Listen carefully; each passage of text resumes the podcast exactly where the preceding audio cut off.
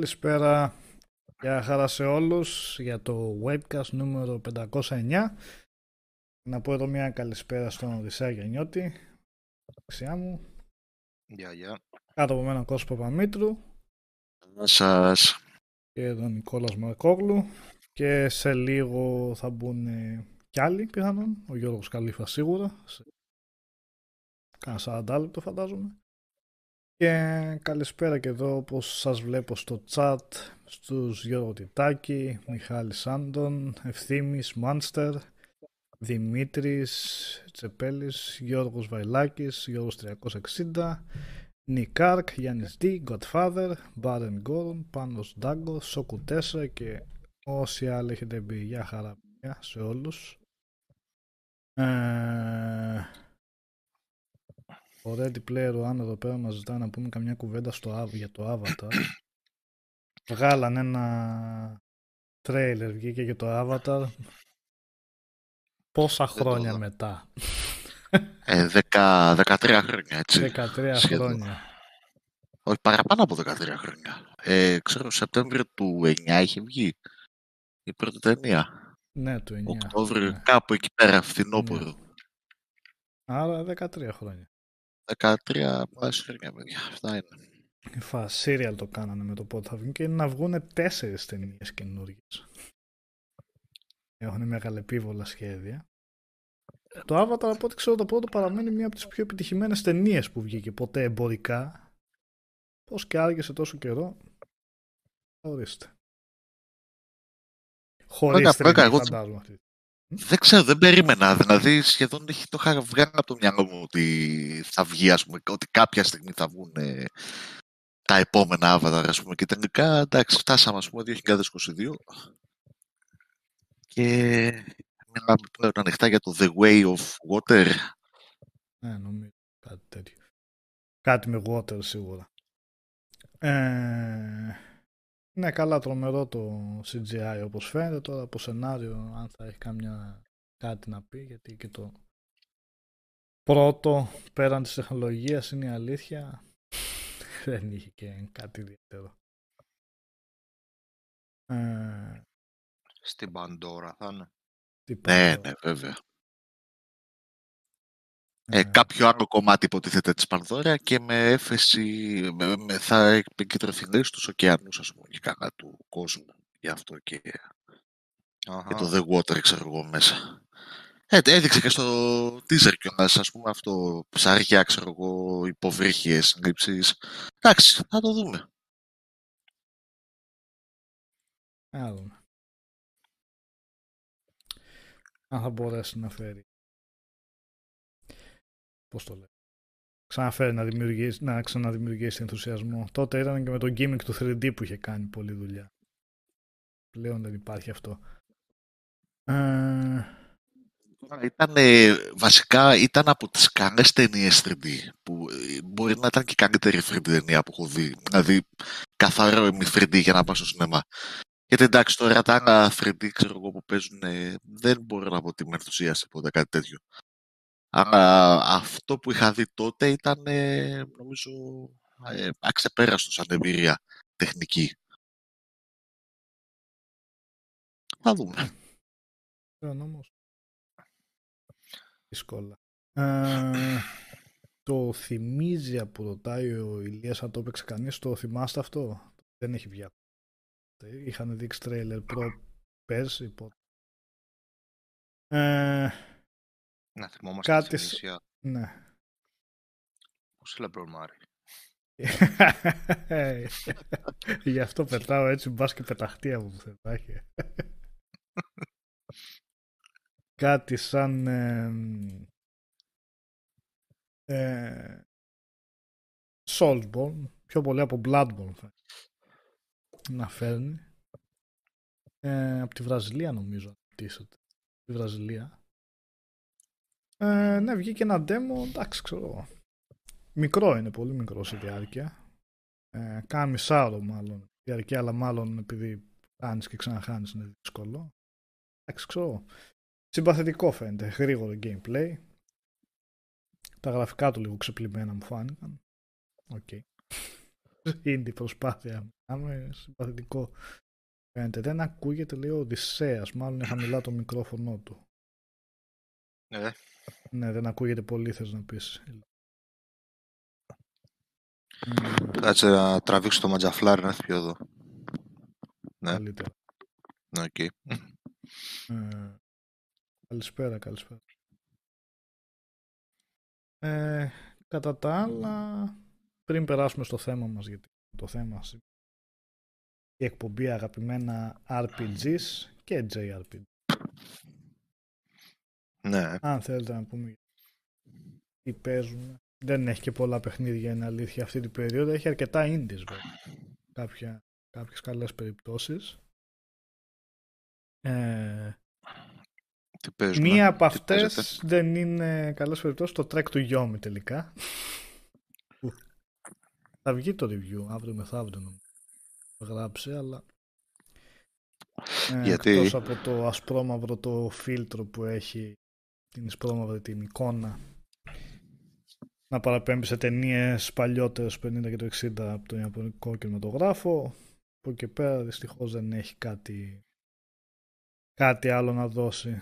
Ε, γιατί το παιχνίδι περισσότερο προσπαθεί όχι κυρίως προσπαθεί κυρίως στηρίζεται στο game, το gameplay του στηρίζεται κυρίως στο, στη μάχη. Platforming δεν υπάρχει καθόλου εξερεύνηση δεν υπάρχει ουσιαστικά. Ε, και η μάχη δυστυχώς δεν είναι τελικά κάτι τέτοιο. Είναι πολύ επαναλαμβανόμενο. Άμυνα επίθεση άμυνα επίθεση. Δεν έχει δηλαδή ούτε καν αυτό το στοιχείο του αντιποσιασμού δηλαδή να έχει καμία φαντεζία απόκρουση ή κάνα έτσι εντυπωσιακό finisher να γίνεται συχνά. Δεν δυστυχώς κουράζει πολύ Κάνα κάνα πεντάωρο να είναι από διάρκεια. Στο hard ναι που το έπαιξα. Στο normal πρέπει να είναι αρκετά λιγότερο. Ε, είχα κάνει και ένα stream και από ό,τι μου λέγανε τα παιδιά από αυτό που κατάλαβα περισσότερο σε hack and slash το πάει. Αν το παίξεις Οκ. στο normal οπότε πάει σφαίρα μάλλον. Ε, και στο hard να πω την αλήθεια δεν είναι ότι αξίζει και ιδιαίτερα. Οκ, έχει μεγαλύτερη πρόκληση και πρέπει να προσέχεις πολύ τα, τις αποκρούσεις και τις άμυνες, αλλά μ, αυτό θα ήταν απολαυστικό αν το σύστημα μάχης το στήριζε και είχε ποικιλία και είχε όντως κάτι εντυπωσιακό να δώσει. Αλλά όταν από, τις, από την πρώτη μία-δύο ώρες καταλαβαίνεις ότι αυτό είναι και τίποτα άλλο, Κουράζει λίγο. ε. Μμμ. ε, Οπ. τι έγινε; Ήταν Αναπάντητη. αναπα... αναπάντητη. ε, Κι εγώ, κι εγώ indie ασχολούμαι με το Salt and Sacrifice, το sequel του Salt and Sanctuary του 16. Ψιλοκοντεύω να το πάω για φινάλε. Μέσα στη εβδομάδα θα βγει το review. Τώρα πριν βγούμε έγραφα δύο αράδες. Μμ. Ε, ανάμεικτα τα, τα συναισθήματα μωρό μου. Κυρίως γιατί Κυρίως γιατί, όχι ότι έχει πολύ, πολύ μεγάλες διαφορές με το πρώτο παιχνίδι, είναι λίγο διαφορετικό στο ύφος του, από την άποψη ότι έχουν εισάγει αυτό το τύπου Monster Hunter στοιχείο, ότι κυνηγάς μάγους σαν ιεροεξεταστής που είσαι και οι μάγοι κάνουν κάποια drops, πηγαίνεις πίσω στο hub και φτιάχνεις όπλα, πανοπλίες και τα λοιπά για το χαρακτήρα σου ε, δεν έχει καμία σχέση με το πρώτο παιχνίδι σαν ιστορία και σε τέτοια πράγματα. Γι' αυτό το ονόμασε και Salt and Sanctuary. Απλά λίγο ανάμεικτα στη μεστήματα από την άποψη ότι σου δίνει εργαλεία και φαίνεται ότι είναι στημένο περισσότερο για να παιχτείς σε co-op ε, από την άποψη ότι έχει και κάποιους NPCs που είτε βρεις είτε δεν βρεις, αλλά αν τους βρεις σου ανοίγουν κάποια mods για co-op, τα γνωστά του Dark Souls. Να πας με άλλους για να κάνεις βοήθεια, να πας με άλλους για να σκοτώσεις άλλους παίχτες και τέτοια. Αλλά το δυστύχημα είναι ότι στη review έκδοση δεν είναι ανοιχτοί οι servers. Οπότε θέλοντας και μη παίζω solo ένα παιχνίδι το οποίο φαίνεται ξεκάθαρα ότι είναι πιο οδεύει περισσότερο προς το co-op. Ε, θέλω οπωσδήποτε να το δω μετά τις 10 του μήνα που βγαίνει όταν ανοίξουν οι servers να δω πώς θα εμπλουτιστεί αυτός ο κόσμος. Θα το δούμε και μαζί σίγουρα γιατί μας στείλανε δεύτερο κωδικό. Θέλω, ναι, θέλω πολύ Νικόλα να το παίξουμε αυτό το παιχνίδι. Ε, Οκ, η φάση είναι σαν το πρώτο, Metroidvania στοιχεία στο χάρτη.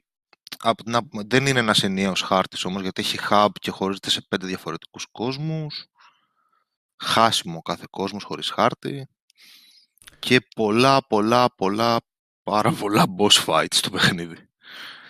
Δηλαδή οι μάγοι από μόνοι τους είναι boss fights, ο καθένας ε, είναι σε ένα element ε, και ανάλογα πρέπει να το αντιμετωπίζεις. Συν τα boss fights που είναι τα μοναδικά που έχει σε κάθε επίπεδο από δύο έως, ε, από, έως δύο τουλάχιστον ας πούμε. Ναι. Okay. Είναι και αυτό ότι το πρώτο ήταν μία από τις καλύτερες για μένα μεταφορές Soulsborne σε, σε δυσδιάστατο Αλλά όταν περνάνε τόσα χρόνια είναι λίγο δύσκολο να περιμένεις από τον developer να σου βγάλει το ίδιο παιχνίδι, παρόμοιο παιχνίδι ουσιαστικά, αλλά να κρατήσεις τον ίδιο βαθμό τον ενθουσιασμό. Γιατί μεταξύ τόσων χρόνων έχουν βγει πολλά άλλα indie παιχνίδια που προσπαθούν να κάνουν παρόμοια πράγματα και καταφέρνουν να κάνουν και προχωράνε παραπέρα ίσως και το είδος. Hollow Knight πρώτο και καλύτερο. Και πολλά άλλα. Γιατί αυτό ουσιαστικά ναι. μπαίνει, OK, okay, λέμε τώρα Soulsborne και τέτοια, αλλά ουσιαστικά στο είδος των Metroidvania μπαίνει και υπάρχουν πολλά, πολλά πλέον που ε, κάνουν στο κάτι καλύτερο. Χωρίς να ανέρουν το ότι το πρώτο το Soul ήταν πολύ καλό. Ε, προς τιμήν του πάντως ε, θέλει να διαφοροποιηθεί λίγο από το Sanctuary. Δηλαδή αυτό που έχει βάλει με τους μάγους. Βέβαια είναι και κατά πόσο θα κουμπώσει τον κάθε παίχτη γιατί αντιλαμβάνεσαι ότι το κυνήγι των μάγων προϋποθέτει και λίγο backtracking, λίγο grind, αν θες να φτιάξεις τα όπλα και αυτά. Δηλαδή αυτή η λογική του Master Hunter φαίνεται πολύ ξεκάθαρα στο παιχνίδι και προς τιμή του ναι, διαφοροποιείται. Απλά το δυστύχημα είναι ότι είναι κλειστό το co-op και το online γενικότερα, οπότε δεν μπορεί να το δεις στην ολότητά του το παιχνίδι στη review φάση τέλος πάντων που το βλέπω. Α, το, το δούμε. Το δούμε πώς πάει και στο mm Ε, για το Fury που λέει ο George Patton δεν τι ξέρω την ιστορία. Ε, για αυτό που έγινε με το Fury και γενικά με developers που δεν βγάζουν DLCs και next gen upgrades για το Xbox Xbox, επειδή δεν υπάρχει ανταπόκριση, έχετε να πείτε. Κάτι πήρε το μάτι μου για το Fury τώρα γενικά που λες για developers ότι κάνουν τέτοιες κινήσεις, δεν ξέρω. Νομίζω αυτό με το Fury μάλλον είναι από τις λίγες περιπτώσεις. Διάβασα απλά επιγραμματικά αυτό που λες τώρα παραπάνω. Κάρα δεν ξέρω και αν έχει διαβάσει κάτι παραπάνω. Ε, τι να πούμε, ξέρω εγώ ήταν κάτι που ο developer είχε υποσχεθεί και τελικά δεν το έδωσε. Αν δεν το είχε υποσχεθεί εξ αρχής το παιχνίδι, νομίζω μιλάμε για το Fury που είχε βγει πριν τρία χρόνια πόσο, που ήταν ένα boss rush παιχνίδι. Ε, αν δεν ήταν κάτι που είχε υποσχεθεί ο developer εξ αρχής ότι α, πάρτε τώρα αγοράζω αυτό το παιχνίδι και στην πορεία θα δώσω δωρεάν DLC, τότε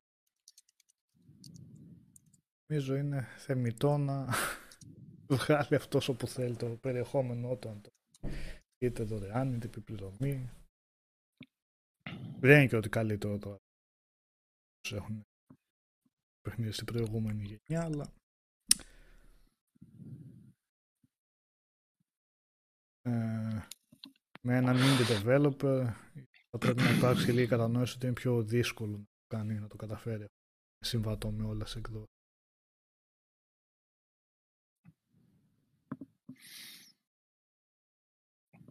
Και παίζω και κάτι σαν JRPG, αλλά εντάξει. Κάνεις πέρασμα από τη μία την άλλη. Αυτό το άλλο. Είναι στη θεματική μας σήμερα τα αγαπημένα RPG. Μπα, αυτά τα δύο μάλλον όχι. όχι. Για πες ποια είναι. Είναι το παιχνίδι με το φοβερό τίτλο Infinite Undiscovery του Xbox 360 και μια... Πλάκα, πλάκα. Και μια μυρωδιά από το Star Ocean το 4. Γενικά, ναι. Ήταν Discovery. Αυτά τα είχε το Pass. Όχι, το αγόρασα, φίλε. Ρε εσύ Blue Dragon. Πάρε, να έχεις με το, με το κοινό. Το Last Remnant. Το Odyssey. Το Lost Odyssey ήταν τα πρώτα παιχνίδια που αγόρασα και έπαιξα όταν πήρα το Xbox. Όταν πήρες το Xbox, έτσι, γιατί εγώ, εντάξει, αυτά τα δοκίμασα πρόσφατα σχετικά. Μιας που δεν είχα Xbox. Και μια χαρά παιχνιδάρες. Κάνω γενικά μια γυμναστική εν ώψη Xenoblade 3. Και Star Ocean 6, τα οποία φαίνονται πολύ ωραία. Ένα RPG στο PS2 με πειρατές του σύμπαντος ήταν πολύ καλό, λέει ο Eternal. Κάτι μου λέει αυτό.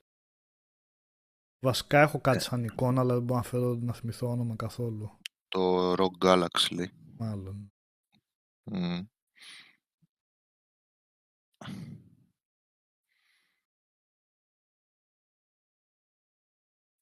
Και ε. περιμένω και να μπουν στο pass η τριλογία του Shadowrun, να τα ξαναπαίξω λίγο.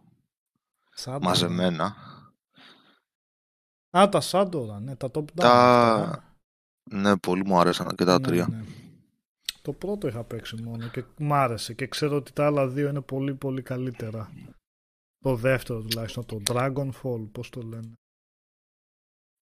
Δεν θυμάμαι τους τίτλους ακριβώς. Ποιο είναι πρώτο, ποιο είναι δεύτερο, ποιο είναι τρίτο. Αλλά είναι πολύ ωραία και η θεματική του και το ότι είναι αρκετά straightforward. Δεν σου πρίζει το κεφάλι με πολλά. Ωραία παιχνίδια και τα τρία. Το, το Star Ocean 4 εγώ δεν το πήρα με καλό μάτι. Μου λένε ότι φτιάχνεις την πορεία, θα δείξει. Τα Σάντορα είναι πολύ καλά παιχνίδια. Και τα τρία ε, Isometric είναι τα turn-based. Δεν θυμάμαι. Βάση όχι, δεν πρέπει να να, πώς, να διαχειρίζεσαι σωστά. Όχι, δεν έχει τέτοια. Ιστορία είναι με quest, αναβαθμίσεις χαρακτήρες, παίρνεις πάρτι. Δεν θυμάμαι, δεν ξέρω... Ε, ε, κάτσε λίγο. Το, θα το μεγενθύνω λίγο, μήπως λέτε για το Μιχάλη για το QR, QR code, ότι την ανοίγει. Θα το μεγενθύνω λίγο, μήπως είναι αυτό το πρόβλημα και πες μου ή όποιος άλλος θέλει. Αν μπορείτε. Ναι, δεν θυμάμαι αν οι χαρακτήρες, η ιστορία συνεχίζεται από το ένα στο δεύτερο και στο τρίτο ή είναι άλλες ομάδες, άλλα, άλλες ιστορίες. νομίζω είναι, είναι άλλες. Effect, ας πούμε, ας ό,τι κάνεις. Νομίζω είναι άλλες ιστορίες. Αν θυμάμαι. Απλά, ναι, ξέρεις, είναι, είναι απλοποιημένο πολύ, ρε παιδί μου και to the point χωρίς ε, κουράζει. Αυτό τελεί είναι τα παιχνίδια λελετεύτε. Okay. Ναι.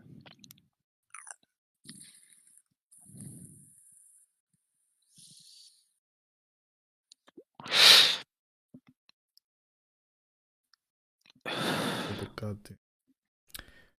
Ε, γενικά, ξέρετε, παιδιά, είναι free for all σήμερα, πώς το πούμε το. Η θεματική, δεν κάναμε κάποια έρευνα και αυτά, είναι όπως μας έρχονται αναμνήσεις τώρα από τα RPG, από αγαπημένα RPGs.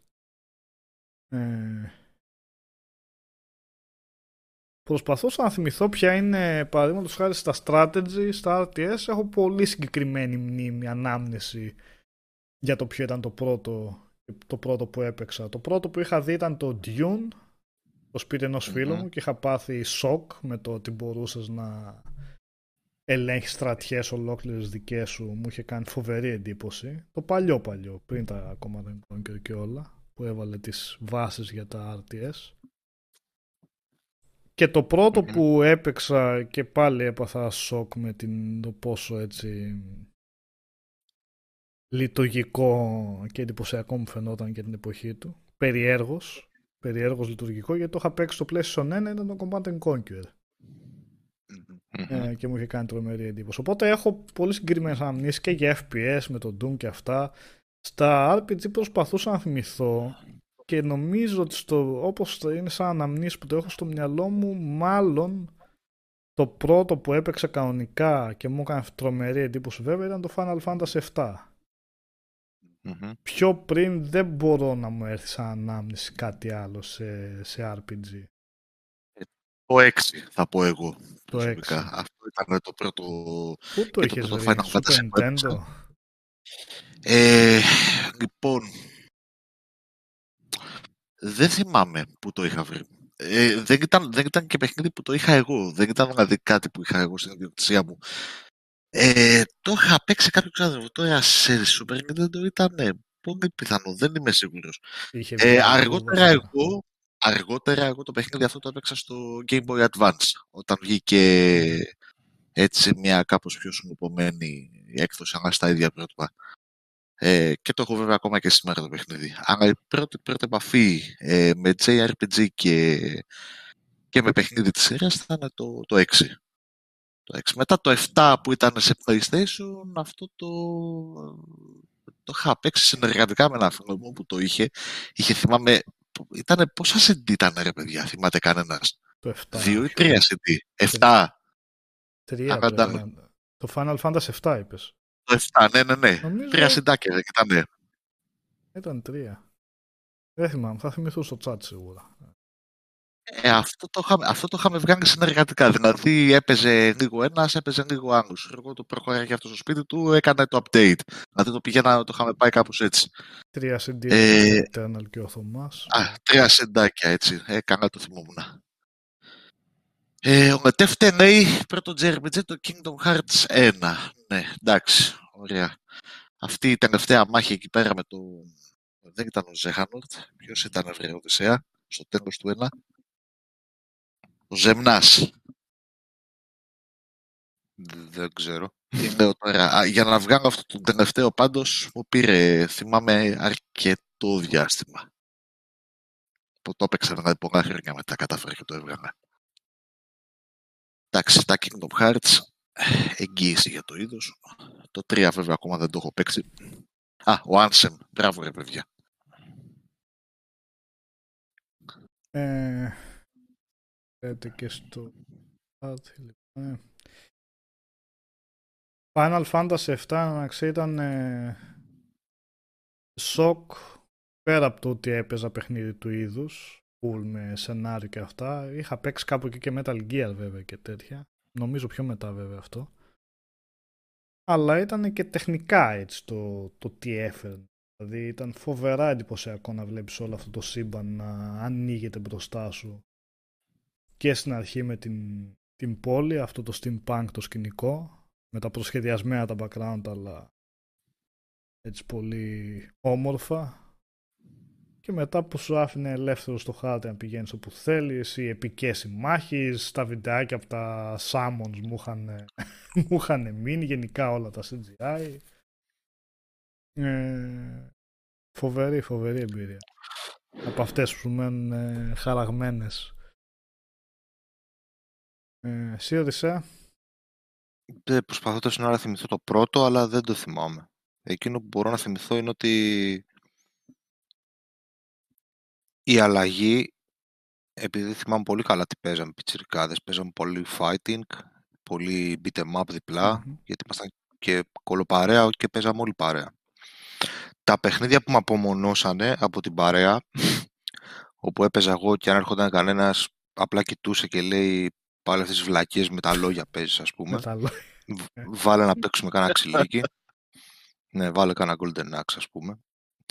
Ε, mm. Τέλος πάντων, τα παιχνίδια που με απομονώσαν λίγο περισσότερο, τουλάχιστον τα θυμάμαι ότι εκεί άρχιζα να ανακαλύπτω το, το είδες των Ιαπωνικών ήταν όταν έπεσε στα χέρια με ένα Super Nintendo με Final Fantasy 6, Chrono Trigger και Secret of, of Mana.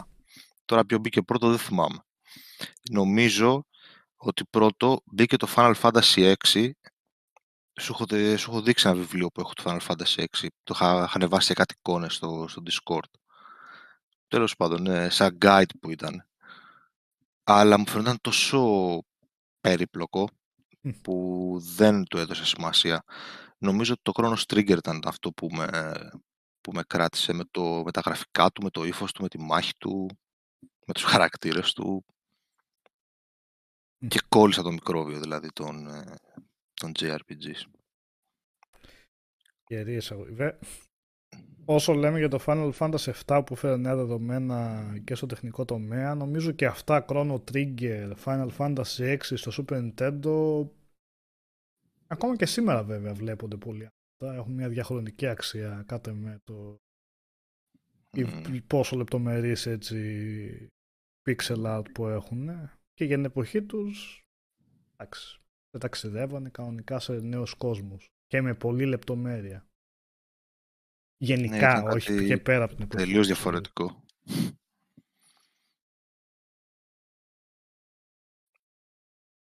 Ε, τώρα όταν πήρα το PC ή όταν βρέθηκα μπροστά σε PC του ξαδέρφου ή το είχα πάρει, δεν θυμάμαι, αυτός έπαιζε πολλά strategy βασικά και adventure και εκεί γνώρισα τα adventure μέσα από τον ξάδερφο. Παίζα, παίζαν πάρα πολλά adventure, δηλαδή για να σκάσει RPG στα χέρια μου πρέπει να άργησε. Ε, μπορώ να θυμηθώ πολλά περισσότερα adventure παρά RPG. Δηλαδή οι πρώτες μνήμες από RPG στο PC παίζει να είναι με την Bioware ή παίζει να είναι και το Redemption που λέγαμε πιο πριν. Κάπου εκεί δηλαδή, 99 με 2000. Δεν μπορώ να θυμηθώ όμως. Θυμάμαι τα Gabriel Knight, ξέρω εγώ, με τα τεράστια, τα, τα CD, ας πούμε, τα, τα κουτιά, παρά κάτι σε RPG.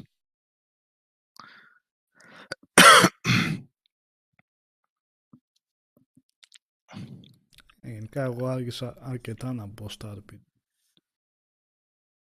Πάνω στο Xbox το πρώτο περισσότερο. Με Fable. Ε, εντάξει. Μεγάλη αγάπη εκείνο. Παρόλο που είχε... Παρόλο που δεν είχε μάλλον αυτά που είχε υποσχεθεί ο Μολυνό και πάλι πολύ ωραία παραμυθένια ατμόσφαιρα. Και μ' άρεσε τόσο πολύ που παρόλο που είχε fast travel και είχε και πολύ backtracking, δηλαδή το fast travel κανονικά θα έπρεπε να το χρησιμοποιείς. Θυμάμαι το είχα βγάλει χωρίς ούτε μία φορά να το χρησιμοποιήσω. Μ' άρεσε τόσο πολύ όλο αυτό το... Όλη, όλη η ατμόσφαιρά του βασικά που απλά χαιρόμουν να κόβω για τρομές από τη μία μεριά στην άλλη. Ε... Αυτό πρέπει να ήταν το πρώτο που έπαιξα σε PC. Το το Fable το One. Το 2 κατάφερα και το έπαιξα προ, πέρσι, το 20, όταν βγήκε το, το όταν, ήρθα, όταν ήρθε το Series. Ήταν το πρώτο παιχνίδι που μπήκα και αγόρασα από το store. Ε, και ξεκίνησα να παίζω γιατί το είχα πολύ γιάχτη. Εντάξει, και, και, το τρίτο... Και το τρίτο κανότσικο ήταν. Εμένα μου άρεσε και το τρίτο. δεν ξέρω. Ήταν,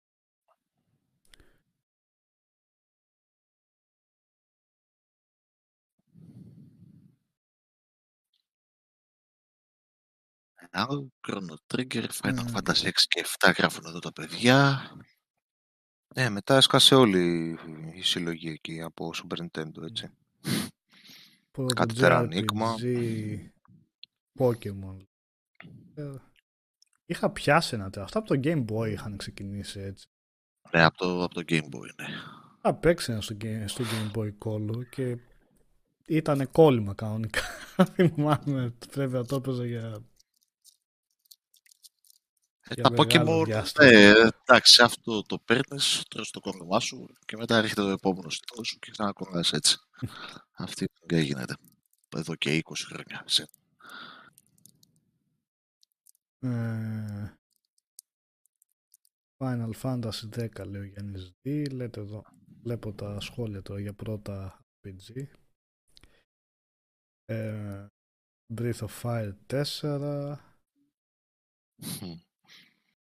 Είναι Ποιος το 4 έγραψε αυτό; Ο Δημήτρης Βλάχος. Αυτό που ήταν PlayStation πλέον είχε περάσει σειρά; Ναι, το 3 και το 4 ήταν ε, στο PlayStation. Ε, ο Γιώργος Στάκης λέει το πρώτο turn-based RPG Lord of the Rings The Third Age. Δεν, έκα... Δεν πέτυχες και το καλύτερο ξεκίνημα. Dragon Warrior Monsters, Game Boy Color. Ο Άγγελο. Ναι, ρε Άγγελε, τι ωραίο και αυτό. Ω, πω. Άλλο κονομάκι. Zeno Saga. Πρέπει να είχες πει γι' αυτό αρκετά ότι τότε στο αφιέρωμα που είχαμε κάνει. Μου είχες ανοίξει την όρεξη με ποιο άλλο. ε, Το Xenosaga. Αυτό ήταν που έλεγες που ήταν τρελό budget και έπιανε πολλές θεματικές. Μπερδεύω τώρα. Παίζει, ναι. Ήταν κάνα δυο που είχες πει που έλεγα οκ θα ήθελα να τα παίξω τώρα αλλά δεν ξέρω κατά πώς παίζονται. Ξέρεις τι θα γίνει τώρα. ε. Θα εξαγοράσει η Sony τη Square. Έτσι, ένα το κρατούμενο. θα γίνει Μεγάλη συμφωνία με ιστορία. τη... Θα γίνει συμφωνία με την Nintendo για να βγάζει τα παιχνίδια των στούντιο της ε, Square, ξέρεις, τα, τα 2D HD παιχνίδια στο Switch ή στον διάδοχο του Switch με αντάλλαγμα η Monolith να κάνει remake το Xenogears για PS5. Πώς σου φαίνεται το σενάριο; Remake το Xenogears, έτσι. Ναι. Αντινογγείας λένε και τα παιδιά. Λετεύτη Ιωάννης διαβασμένη για τα αφιερώματα που κάναμε. Ναι, αυτό. Remake το Xenogears και να βγει και ένα δεύτερο παιχνίδι, ρε παιδί μου. Να το συνεχίσουν λίγο. Και ένα άλλο που είχε Όνειρα. Ε, και ένα άλλο που Όνειρα. είχες πει για το PSX που είχε ένα ιδιόμορφο σύστημα μάχης μεταξύ real time και turn based που ο χαρακτήρας είχε ένα κύκλο τριγύρω του και εκεί έκανε επιθέσεις. Πώς το λέγα. το Parasite Eve. Όχι, όχι. Ποιο... Ε, μεσαιωνική εποχή ας πούμε. Ε, που η μηχανή γραφικών τους Α, δεν ήταν το... αυτή που θα ήθελα να είχαν το πολύ- Vagrant Story. Αυτό, αυτό, ναι. Μμ. Αυτά τα δύο θυμάμαι μου είχαν κάνει πολύ εντύπωση που τα περιέγραφες έτσι.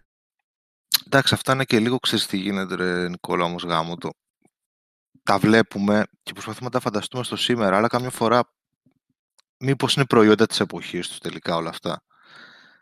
Και πουσάρανε, ας πούμε, όσο μπορούν με την τεχνολογία που είχαν να φτιάξουν αυτό που ήταν να φτιάξουν. Καμιά φορά τα βλέπεις και έτσι και λες καλύτερα να μην τα κουμπίσετε, ας πούμε. Ναι, ναι, ναι. ναι, δηλαδή τι θα βγει. Το Final Fantasy το 7, το remake. Δεν Εκεί είναι... μιλάμε για άλλο πράγμα όμως ρε Σικό. Γιατί δεν είναι και ένα προς ένα. Το εμπλουτίζουν, το κάνουν. Το θέμα είναι... Γε- Το Final Fantasy το 7 το λες και ολοκληρωμένο παιχνίδι. Το Vagrant Story δεν ήταν ολοκληρωμένο. Ούτε το Xenogears ήταν ολοκληρωμένο.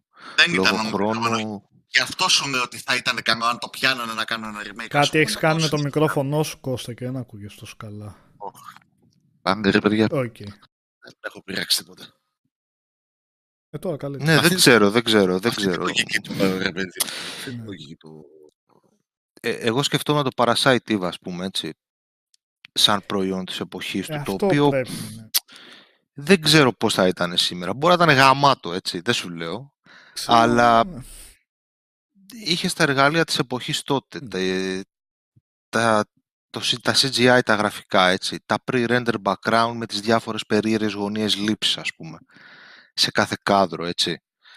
Το Parasite Eve θα μπορούσε να μεταφερθεί όπως το Resident Evil 2 το remake και να έχει τον ίδιο αντίκτυπο. Για κάποιο λόγο δεν μου πάει στο μυαλό μου ότι θα ήταν. Δεν Εντάξει, ξέρω. θα ήταν ίσως εντυπωσιακό. Τώρα μιλάμε εντελώς στο φανταστικό. ε, Καλά, δεν ναι. μπορούμε να ξέρουμε. Απλά όπως το λες μου κάνει περισσότερο ότι ναι ήταν δημιούργημα της εποχής του και, έχει τη γο- και είχε τη γοητεία στην εποχή του. Αν έβγαινε Μα αυτή είναι- σήμερα ας πούμε μα με αυτή αυτή είναι η τη γοητεία λογική του. θα έλεγες ok ίσως ένα action παιχνίδι από τα, ανάμεσα από τα πολλά άλλα. το Resident Evil έτσι κι αλλιώς έχει ένα διαφορετικό ειδικό βάρος από όνομα και μόνο. Και από τα σκηνικά. Στο Resident Evil το 2 στο remake σου έρχονται πιο έντονα σκηνικά από το παιχνίδι το αστυνομικό τμήμα, ο Tyrant, αυτά. Στο Parasite Eve εγώ τουλάχιστον μου άρεσε πάρα πολύ, αλλά δεν μπορώ να φέρω στο μυαλό μου πριν τη πρωταγωνίστριας συγκεκριμένες σκηνές που να μου έχουν μείνει τόσο πολύ. Πέραν ότι από το, ήταν, από το ότι ήταν ιδιαίτερο παιχνίδι και το σύστημα μάχης και αυτά, το χώρο στοιχείο, την εποχή τους. Ναι, δεν ξέρω, γιατί άμα το δεις στην ολότητά του, κάτι θα χάσει, θα χάσει κάτι από αυτό το παιχνίδι. Βέβαια το παιχνίδι θα μένει πάντα εκεί, άμα κάποιος θέλει να παίξει το πρωτότυπο, δεν λέει τίποτα. Αλλά και, δηλαδή και τώρα να το δεις, ας πούμε, έτσι τελείως ε, αποστασιοποιημένα, ξέρω εγώ, σε ένα βίντεο, τα βλέπεις αυτά, το πώς έδαινε η μουσική, το, το ότι έβλεπες τους χαρακτήρες, ας πούμε, να κάθονται σε κάποιες σκηνές αμήλυτοι, ε, απλά κάνοντας reflect τα γεγονότα, ας πούμε. Το πώς κινούνται στο χώρο, τις λήψεις της κάμερας, το σκηνικό που είναι μέσα στο, στο περιπολικό, ας πούμε, ο αστυνομικός με την Άγια και κινείται το background γρήγορα προς τα πίσω δίνοντας την ψευδαίσθηση της κίνησης ας πούμε. Ξέρεις, όλα αυτά είναι τεχνικές της εποχής, όμως αυτές ναι, έχουν ναι, τη ναι. γοητεία τους.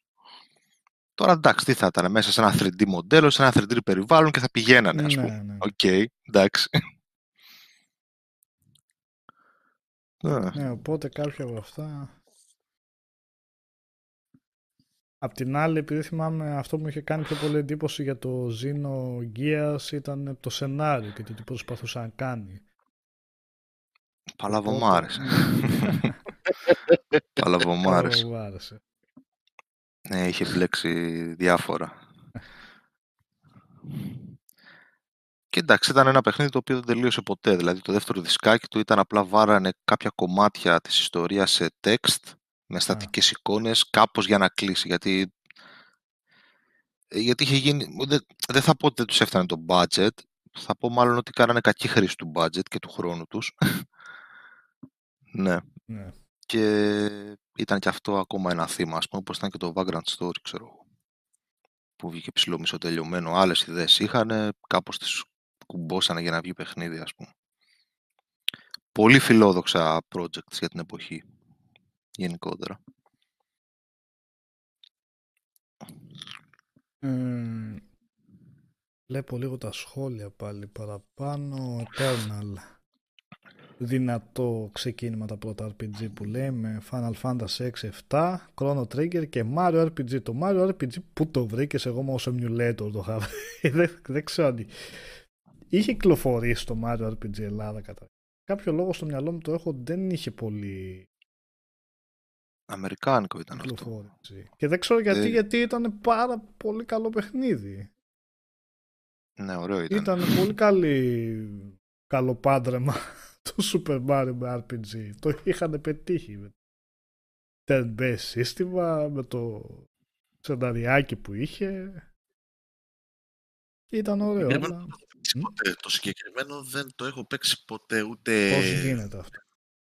Δεν το ε, το έχω παίξει. Τι να κάνω. Είναι από τα παιχνίδια που δεν να δω, εντάξει. Αν ποτέ αποφασίσει στο, στο, στο, στη θερμετική, εντάξει, οκ, okay, θα το δείξω μια ματιά. Δεν το έχω παίξει. Τα Mario Luigi ε, τα έχω παίξει όλα. Άνα το συγκεκριμένο. Είναι αξίζει και παίζεται και σήμερα νομίζω άνετα. Mm. Είναι και αυτό οπτικά όμορφο, δυσδιάστατη, έτσι ψεύδο 3D αισθητική. Ε, που είναι ακόμα όμορφη. Και μ' άρεσε ναι. που... Sorry, λίγο. Αν το βάλουν, αν το βάλουν στο online, ναι, δεν είναι αυτή τη στιγμή. Πώς και το έχουν βάλει αυτό; Ποιας εταιρείας ήταν, η Nintendo το είχε κάνει, το είχε πάρει καμία Square. Square, Square. Τι θα Square το είχε. Square. Άρα μπορεί με τα δικαιώματα τίποτα. Παίζει, ξέρω εγώ. Γιατί μου φαίνεται περίεργο που το λες να μην το έχουν προσθέσει. Ή έχει κι άλλα έτσι χτυπητά δικά τους που δεν έχουν μπει στην υπηρεσία τους. Η Nintendo. Ναι. Το Paper Mario το Thousand Doors το έχει βάλει. Δεν έχω ιδέα. Κακός. Έπρεπε να το βάλει κι αυτό. Παιχνιδάρα είναι κι αυτό. Ε, αλλά ναι, όχι, ήταν πολύ καλό και ήταν ωραίο και το σύστημα, το turn-based σύστημα μάχης ήταν αρκετά διαδραστικό, δηλαδή πατούσε να κάνει επίθεση ο Μάριο και έπρεπε να ξαναπατήσει την κατάλληλη στιγμή για να κάνει critical, το ίδιο και στην άμυνα. Σε είχε συνέχεια δηλαδή στον, ε, στον έλεγχο της δράσης. Αυτό πέρασε ως πνευματικός διάδοχος μετά το σύστημα μάχης στα Paper Mario με τον ίδιο τρόπο εξελίσσεται το turn-based. Ναι. Ε, το Resonance of Fate Mesmic που λες το είχα παίξει. Ε, το έχετε παίξει; Με τα ναι, στο PS3. Ήταν πολύ και ένας περίεργος σύστημα και με το τριγωνικές κινήσεις που έπρεπε να κάνεις κάτι. Το κατάλαβες ποτέ το σύστημα μάχης του; Το κατάλαβε το κανείς ποτέ. ποτέ το... Τους έβαζα να κάνουν κύκλους, καμιά φορά βγαίναν έτσι και κάνα ωραία, το πέτυχα. Δίθεν χαιρόμουν ότι έκανα στρατηγικά κάτι καλό. Επειδή το ήθελα. Είχε αυτό, ήταν turn-based τώρα, αυτή ήταν η φιλοσοφία του μάλλον, αλλά τους είχες να τους... Οι χαρακτήρα όλες, όλοι είχαν πιστόλια, καραμπίνες, ξέρω τέτοια όπλα. Οπότε είχε να τους βάλεις τι διαδρομή να κάνουν στην αρένα, από ποιο σημείο σε ποιο να πάνε, σε ευθεία γραμμή. Και κάτι είχε μια ιδιαιτερότητα ότι αν τους έβαζες να πάνε όλοι οι χαρακτήρες με κάποια συγκεκριμένη φορά, τότε κάναν κάποια critical επίθεση που κάναν σβούρες τριγύρω και κοπανούσαν και ξανακοπανούσαν τον εχθρό. Αλλά ανάθεμα για να κατάλαβε κανείς πέρα από τους developers πώς Πώς ακριβώς λειτουργούσε αυτό. Αλλά ωραίο ήταν, εντυπωσιακό. Ήταν και στην εποχή Matrix εκεί τους έβλεπες, κάνανε σβούρες, άλματα, πυροβολούσαν λες και ήταν μέσα στο Matrix, ξέρω είτε είχε το στοιχείο του εντυπωσιασμού. Ε... Δεν είμαι πολύ φίλος. Καλά, όχι και εγώ το είχα προχωρήσει πολύ. Ήταν και λίγο μονότονο σαν σκηνικό. Ε, δεν άλλαζε πολλά περιβάλλον. Ε, Mr. Spinoza λέει πρώτο RPG Oblivion, καλά. Oblivion, άλλο πολιτισμικό σοκ στο 360 το είχα πάρει, είχε, είχα, είχα χαθεί μες στον κόσμο, το 130 ώρες είχα γράψει. Μ' άρεσε φοβερά αυτό η, η αίσθηση της ανοιχτοσιάς και της εξερεύνησης ότι κάθε λίγο βρίσκεις dungeon, βρίσκεις ε, χωριό, βρίσκεις άλλα quest, ε, άλλες ε, ομάδες τους assassins, τους μάγους ε, εννοείται ότι με τα σημερινά δεδομένα είχε λείψει και τέτοια, αλλά δεν το παίζαμε με τα σημερινά δεδομένα, με τα τότε δεδομένα. Ε, το παίζαμε ναι. και ήταν ένα εντυπωσιακότατο δημιούργημα χώρια το σοκ με τις φυσικές που είχε που κάθε αντικείμενο που υπήρχε γινόταν να το πάρεις, να το δεις, να το πετάξεις και να πέσει με ρεαλιστικό τρόπο. Mm. Ε, εντάξει, φοβερή, φοβερή εμπειρία ήταν. Ε, ε, μετά δεν γίνεται να μιλήσουμε για τέτοια και να μην βάλουμε κάπου και την Bioware στο παιχνίδι κάποια στιγμή, ξέρεις. Αλλά ναι, φτάσουμε. Ναι. Και Diablo, Diablo... Τώρα μην αναλύσουμε τι είναι RPG όχι, αλλά το Diablo 1 και αυτό RPG ήταν και το είχα στο PlayStation και το έπαιζα co-op στην ίδια κονσόλα φυσικά με τον αδερφό μου και το είχαμε καταχαρεί. Και έχει μείνει εντυπωμένη νομίζω σε όλους όσοι το παίξαν ειδικά στην εποχή του εντυπωμένη στο μυαλό της η μουσική της Tristram στην αρχή εκείνο το μελαγχολικό το κομμάτι πώς να το ε... και ναι ήταν ε... ήταν φοβερή εμπειρία και αυτή Εγώ έπαιζα το Vampire τότε. το Redemption. Ε, κλίκι, κλίκι ναι. ήταν γι' αυτό. Κλίκι για να περπατήσει, κλίκι για να κάνει επίθεση με το υπερδραματοποιημένο έτσι σεξπυρικό δάου και δι και τέτοια του The Abyss with και τέτοια που λέγει ο...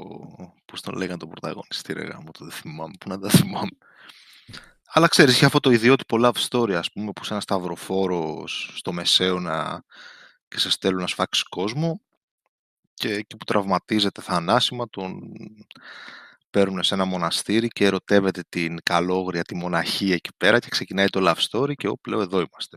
Πάμε. Απαγορευμένος έρωτας, ξέρω εγώ. ε, μετά γίνεται βαμπύρ και έχει και αυτό το, έχει αυτό το φοβερό το ότι έπαιρνε το χρόνο του ρε παιδί μου για να δείξει μια ιστορία έτσι αγάπης ας πούμε και εκδίκησης ανά τους αιώνες ξέρω εγώ αφού κάποια στιγμή ξυπνάει στους... στο μοντέρνο κόσμο κανονικά ξέρω εγώ χαρακτήρας και συνεχίζεται το παιχνίδι εκεί το μισό δηλαδή. Το μισό είναι στο μεσαίωνα, το μισό είναι στο κανονικό κόσμο. Χωρίς να υπάρχει χωρίς να σου δίνει ας πούμε την εντύπωση ότι κάπου χάνει ή κάτι τέτοιο. Ίσα ίσα που ήταν εντυπωσιακή αυτή η αλλαγή τότε, ας πούμε. Mm. Εκεί ξαφνικά που με τα σπαθιά να παίρνει πιστόλια και πυροβόλα. και τις ικανότητες που έχεις ε, σαν, ε, σαν μέρος των, των Μπρούχα, νομίζω ήταν. Κάτι τέτοιο. Ε, με τις φατριές από πίσω, τις δολοπλοκίες και όλα αυτά τα σκηνικά. Τα οποία τα έκανε πολύ καλύτερα μετά το Bloodlines, βέβαια. Η ίδια εταιρεία ήταν το ε, και το Bloodline. Νομίζω πως όχι. Το Redemption το έχει κάνει η Nihilist. Το Bloodlines το έχει κάνει η Τρόικα. Τρόικα, αν δεν κάνω λάθος. Ναι. Και, όχι, ήταν πολύ διαφορετικά σε ύφος σαν παιχνίδια. Το, το Redemption μοιάζει πολύ με τον Diablo, αλλά ήταν 3D, ξέρεις. Ε, ναι. Όχι top-down και με το πώς δουλεύαν τα healing, με το κλικι κλικι και τα λοιπά. Το Bloodlines ήταν κάτι άλλο, τελείως διαφορετικό. Πρώτου προσώπου, πιο άμεση μάχη, πολύ RP, με διαλόγους και τέτοια, να χρησιμοποιήσεις τις δυνάμεις σου. Το άλλο ήταν πιο action.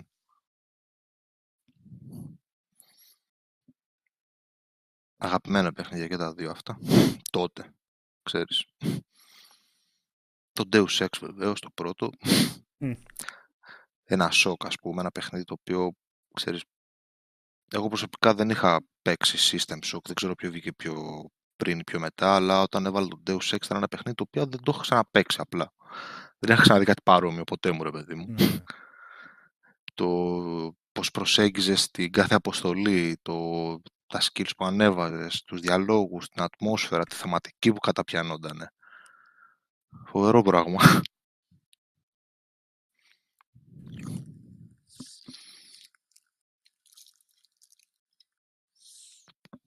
Αργότερα με το Knights of the Old Republic ήταν ένα ε, ναι. μικρό σοκ. Ε, Πάνω και φουλ έτσι, ναι, πάθος με το Star Wars στο σύμπαν, τότε ειδικά. Και βλέπεις ένα παιχνίδι ξαφνικά που εντρυφείς στο, στο Star Wars στο σύμπαν και παράλληλα έχει και χορταστική διάρκεια, εξαιρετικούς μηχανισμούς, χαρακτήρες, ε, τα πάντα βασικά, τα πάντα. Ε, ε, έπαιζες σε ένα παιχνίδι ρόλων, όπως το λέει, μέσα σε ένα αγαπημένο σύμπαν που σου έδινε πολύ περισσότερες πληροφορίες για όλη αυτή τη μυθολογία και τη δικιά του μυθολογία. Δεν δηλαδή δεν στηριζόταν στις ταινίες για να πει την ιστορία που ήθελε και το κατάφερε πάρα πολύ καλά. Ε, με φοβερές ανατροπές είχατε παίξει φυσικά θα, θα θυμάστε. Ε, και με ωραίο σύστημα μάχης αυτό το turn-based αλλά και real-time έτσι σε άφηνε. Με την παύση που είχε ναι, ναι. με την παύση με ωραία animation και αυτά έβγαινε ένα ωραίο αποτέλεσμα οπτικά. Ε, ε, μια εντάξει, εξαιρετική προσπάθεια. Και αυτός ήταν ο πρώτος τίτλος της Bioware που είχα, τον οποίο είχα καταπιαστεί. Δυστυχώς δεν είχα παίξει και δεν έχω παίξει ποτέ τα Baldur's Gate, αν και κάποια στιγμή θέλω να τα πιάσω. Ε, και νομίζω έχουν και αυτά μάλλον μια διαχρονική αξία, ε, έστω στο οπτικό κομμάτι. Τουλάχιστον το Planescape Torment το είχα παίξει πρώτη φορά πριν 4-5 χρόνια και μια χαρά το έπαιξα και κατευχαριστήθηκα το παιχνίδι. Βέβαια έκανα ένα λάθος στο build του χαρακτήρα, το ανέβαζα μόνο το μπλα μπλα γιατί ήθελα να είμαι σίγουρος ότι σε όλους τους διαλόγους θα έχω το πάνω χέρι και στο τέλος του παιχνιδιού είσαι σε σημείο που σου αφήνει το παιχνίδι μόνος εντελώς ε, και δεν γινόταν να το προχωρήσω γιατί με σαπίζαν όλοι. δεν μπορούσα να κάνει τίποτα μόνος. Οπότε τον τερματισμό τον είδα σε βίντεο αναγκαστικά. Ε, οπότε ναι, Baldur's Gate θα ήθελα να πιάσω κάποια στιγμή, αλλά το Knights of the Republic νομίζω μου είχε δώσει κάτι εντελώς καινούριο στο, στο είδος. Ε, ε, εντάξει, δεύτερο και τα, το σύστημα μάχης ήταν το ίδιο με τα παλιά RPG, απλά ήταν ισομετρικά. Ε, δεν είναι απλά όμως. Όταν γίνονται κάποια, κάποιες εξελίξεις είναι καλό να τις αναγνωρίζουμε. Διαφορετικά και τα FPS δεν κάναν τίποτα συνέχεια τα Half-Life. Half-Life ήταν απλά το Doom, αλλά με φυσικές. Ήταν απλά το ένα με κάτι άλλο. Νομίζω κάτι έχει να δώσει, έχει μια παρακαταθήκη. Knights of the Old Republic. Όπως στη συνέχεια το Mass Effect. Τι λέμε τώρα; Από την uh, Bioware. Τι, τι θα πούμε για το KOTOR και το πόσο σημαντικό ήταν; Ε, όχι, το είπαμε αυτό. Για την εξέλιξη του είδους γενικότερα. Ήταν ένα, ναι. Όπως και το Final Fantasy εξέλιξε το είδος, παρόλο που ήταν σαν τα παλιά, αλλά σε 3D. αλλά δεν είναι μόνο αυτό. Έτσι και το Knights of the Republic. Εκεί που έμεινε στάσιμη η Bioware ήταν με το Jade Empire, το οποίο ήταν ένα πολύ καλό RPG, αλλά ήταν πολύ παρόμοιο με τα Knights of the Republic. Με τα Mass Effect μετά, εντάξει, πάλι τα έχουμε αναλύσει ναι. και αναλύσουν έχουμε κάνει εδώ πέρα. Όλη η τριλογία, σαν σύνολο, εγώ το 3 ποτέ δεν κατάλαβα. Πο, πολλές φορές ε, και τέτοια το έβλεπα συνήθως συνέχεια να αναφέρεται σαν το μαύρο πρόβατο κλπ. Αλλά ποτέ δεν το κατάλαβα. Αυτό όλη η τριλογία σαν σύνολο λειτουργήσε πάρα πολύ καλά. Και νομίζω πριν από αυτό δεν πρέπει να είχαμε δει παιχνίδι που να σου επέτρεπε, που να σου έδειχνε έμπρακτα την αίσθηση, την αίσθηση ότι ο χαρακτήρας σου, όλο βασικά το σύμπαν όπως το, ε, οι επιλογές σου μάλλον συνεχίζουν σε, όλη τη διάρκεια αυτής της τριλογίας και αφήνουν το αποτύπωμά τους σε χαρακτήρες, σε συμβάντα. Ε, ήταν φοβερό αυτό που κάνανε και το κάνανε και το καταφέρανε και πολύ καλά. Και το Mass Effect 2 παραμένει μία από τις αγαπημένες μου RPG εμπειρίες, ιδίως στην πλήρη έκδοσή του μαζί με όλα τα DLC. ενα ζωντανό, τεράστιο sci-fi σύμπαν όπου σε πολλά σημεία, ανα πάσα στιγμή, ε, είχες ανοιχτές πόσες αποστολές με βάθος και ουσία, ας πούμε, και ένιωθες ότι κανονικά βρίσκεσαι εκεί σαν όντως ο Commander Shepard και έχεις να κάνεις διάφορες έτσι ουσιαστικές αποστολές ε, να επιλέξεις που θα κινηθείς σαν το, σαν το ναύαρχος ξέρω εγώ πώς το λένε αυτό του σκάφους ε, στη Legendary έφυγε μόνο κουπανιά το ένα πίσω από το άλλο Νικόλα. ναι. το ένα, το δύο, το τρία με όλα τα DLC εντάξει τι, okay. Δεν έχουμε πει πολλά για το Mass Effect, θα τα πούμε πάλι. Ας το πούμε, ναι. τι όχι.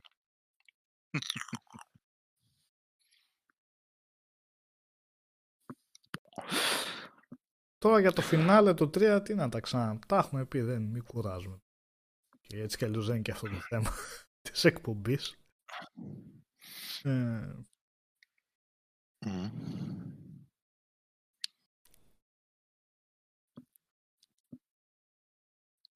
Ε,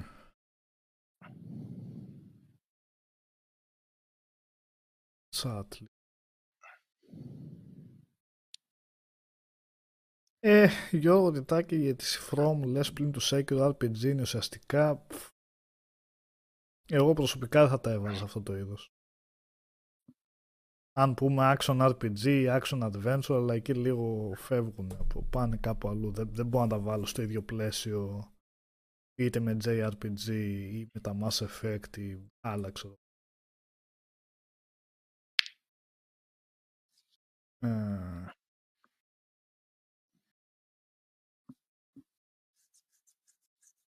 Witcher φυσικά, σωστά. Να και αυτό. Και το πρώτο μου είχε κάνει πολύ εντύπωση, το πρώτο Witcher. το είχα κάνει και review αυτό. Και πάλι του σύστηνε ένα νέο σύμπαν, ένα διαφορετικό σύμπαν από άλλα φάνταση. Με τα elves να μην είναι αυτά τα τα όντα, τα πώς να το πούμε. Ε; Α, τα αγαθά, τα φωτεινά, τα κανούκια, ναι, ναι, όντα, ξέρω Ναι. Ε, και γενικά σου σύστηνε κάποιους νέους όρους για ένα φάνταση σύμπαν και μου είχε κάνει εντύπωση που πολλές από τις αποφάσεις σου είχαν αντίκτυπο σε βάθος χρόνου. Ε, με πολύ ωραίο τρόπο έβλεπες τις επιπτώσεις των επιλογών σου.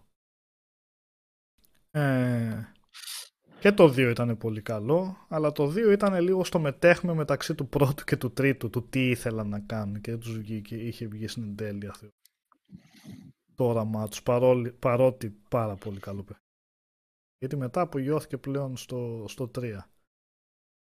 Ε, Το 3 είναι από τις αγαπημένες μου εμπειρίες. Ένας ο Γκέραλτ είναι φοβερός σαν πρωταγωνιστής, σαν χαρακτήρας και είναι μία από αυτές τις περιπτώσεις που λες που διαφοροποιεί τα RPG σε αυτά ίσως που φτιάχνουν το δικό σου χαρακτήρα από το μηδέν και σε αυτά που έχουν έναν έτοιμο χαρακτήρα. Και τα δύο έχουν τα υπέρ και τα κατά τους.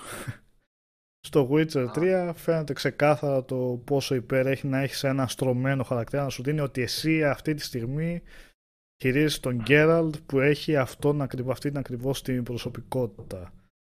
Ε, στοικός, θαραλέος, δίκαιος, σε αντίθεση ας πούμε με τον Σέπαρντ ο οποίος ήταν από το μηδέν έτσι. Ε, λευκή σελίδα και τον έκανες όπως, όπως ήθελε. Ε, ο Γκέραλτ mm. είναι εξαιρετικός χαρακτήρας για να κρατήσει όλη την περιπέτεια.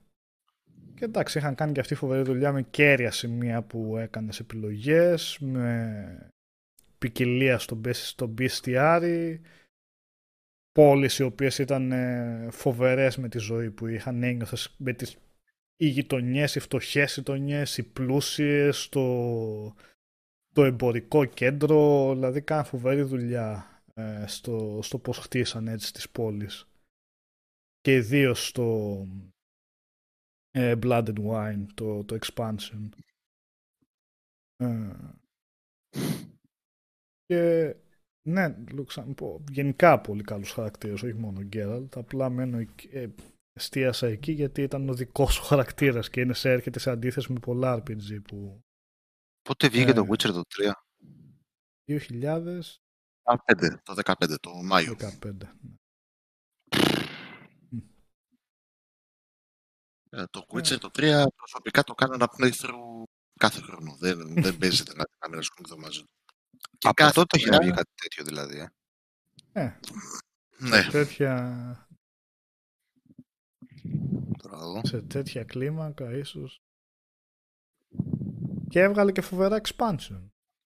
Έφτανε στο τελευταίο, στο, στη τελευταία τελευταία στιγμή της περιπέτειας, εκεί που πέφτουν οι τρίτη τίτλοι τέλους, οι τελικοί τίτλοι τέλους στο expansion και δεν ξέρω, ένιωθα μια συγκίνηση εκεί πέρα ότι τέλειωσε ένα, ένας μεγάλος κύκλος περιών, περιπετειών αυτού του πολύ αγαπημένου χαρακτήρα. Ένιωθες έτσι το, το κλείσιμο της περιπέτειάς του και, να, και που έλεγες ok, τώρα μπορεί να κάτσει κάπου να ερεμήσει ο Γκέραλτ για κάποια χρόνια. Να χαλαρώσει. Το ένιωθες αυτό.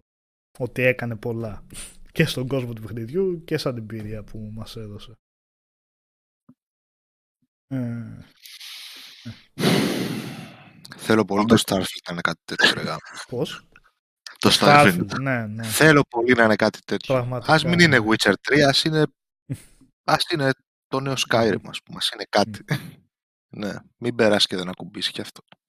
Αμαρτία θα είναι μετά από τόσα χρόνια. Αμαρτία θα είναι και για την Bethesda θα είναι αμαρτία. Γιατί την Bethesda γενικά τη θεωρώ μια πολύ καλή ένα πολύ καλό developer, απλά τον έχουν φάει τελευταίες επιλογές. Ένα Fallout ε... 4 και ένα Fallout 76, αλλά δεν χαρακτηρίζει ένα ολόκληρο developer από δύο αστοχίες.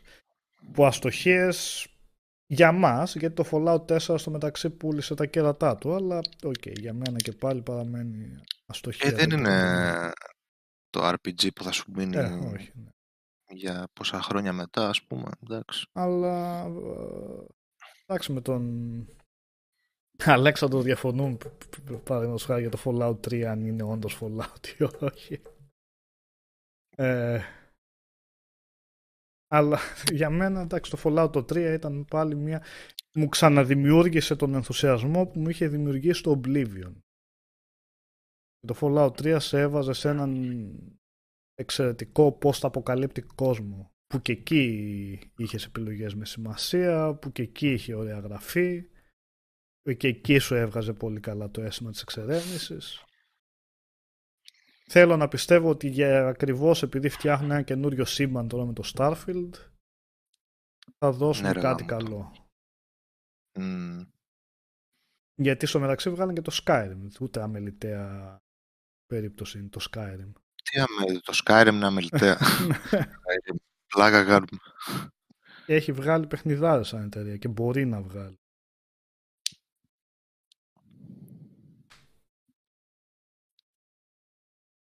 Ναι.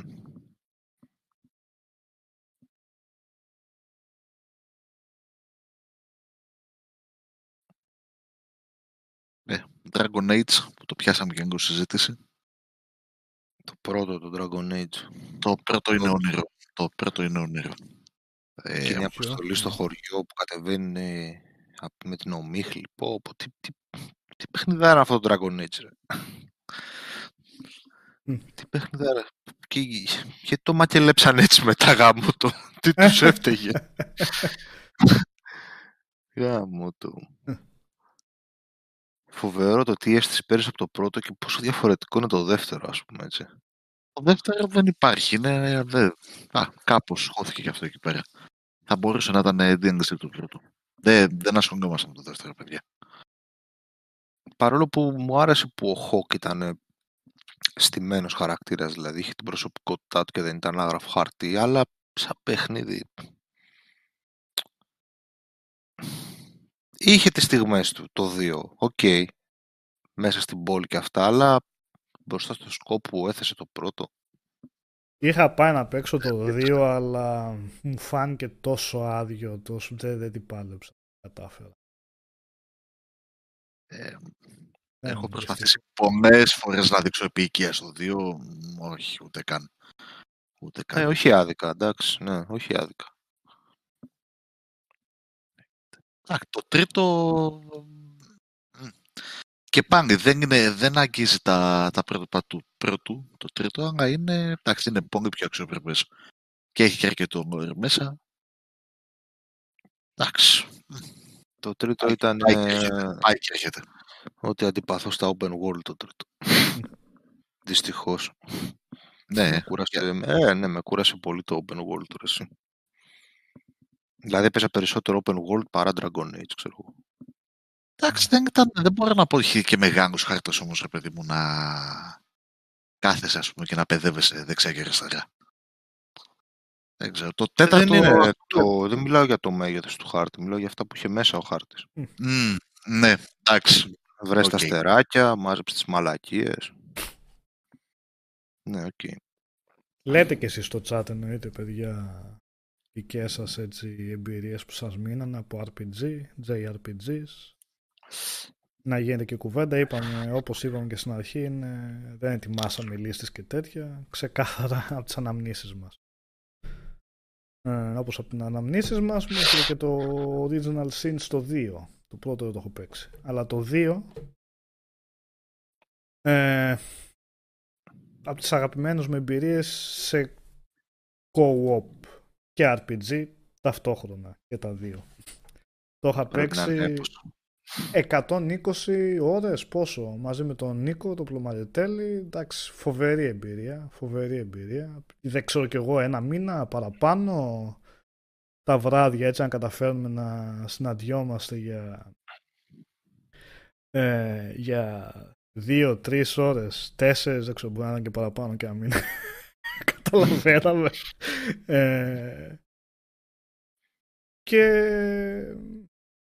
με προσοχή, με δύο, δύο παίχτες βασικά είναι ιδανικά, γίνεται και στο τετραπλό, αλλά τετραπλό νομίζω πλέον την υπόθεση στο σενάριο το ξεχνάς, δεν μπορείς να το παρακολουθήσεις. Δεν φαντάζομαι πώς θα γίνει αυτό, αλλά με δύο να βλέπουμε και τις επιλογές, τι να κάνουμε, τι να απαντήσουμε, το παίζαμε στο hard, οπότε στο hard ήταν το ωραίο κάθε χαρακτήρας, κάθε ένας από εμάς, εγώ και ο Νίκος, είχαμε από δύο χαρακτήρες που τους ξέραμε πάρα πολύ καλά. Οπότε κάθε φορά συνεννοούμασταν εγώ θα κάνω αυτό και εκείνο. Α, ωραία, άρα εγώ θα κάνω αυτό και τ' άλλο. Γιατί ο καθένας ήξερε τις δυνατότητες των χαρακτήρων του και πώς θα ε, κινηθεί στο χώρο. Και άφηνε τον άλλο να πάρει τις αποφάσεις του γιατί το... εγώ ας πούμε δεν ήξερα πάντα ακριβώς τι είναι καλύτερο να κάνει ο Νίκος. Οπότε έπρεπε να συνεργαστούμε γνωρίζοντας τις Ωραίο, δυνάμεις ωραίο. και τις αδυναμίες του καθενός. Ε, και είχε βέβαια και πολύ ωραίο σύστημα μάχης ε, το Divinity. Έπαιζε πολύ καλά με τα, με τα διάφορα στοιχεία του περιβάλλοντος, φωτιά, νερό, αέρα, ξέρω, όλα αυτά. Ε, ε, και μου είχε μείνει βασικά το Act 2 που είναι- εν- το Act 2 είναι σε μια περιοχή σαν νησί αν θυμάμαι καλά με μια πόλη που είναι από τα πιο πυκνά και πιο καλογραμμένα πιο καλογραμμένες περιοχές που έχω δει σε RPG κάθε γωνιά να έχει μια ιστορία να πει με, με ουσία έτσι Ε, όχι από τα μεγαλύτερα από τους μεγαλύτερους χάρτες εκείνο το Act αλλά από τους πιο πυκνούς με πραγματικά ποιοτικό υλικό. Φοβερή δουλειά. Και το συστήνω πολύ για, για co-op ειδικά, εντάξει είναι φοβερή εμπειρία.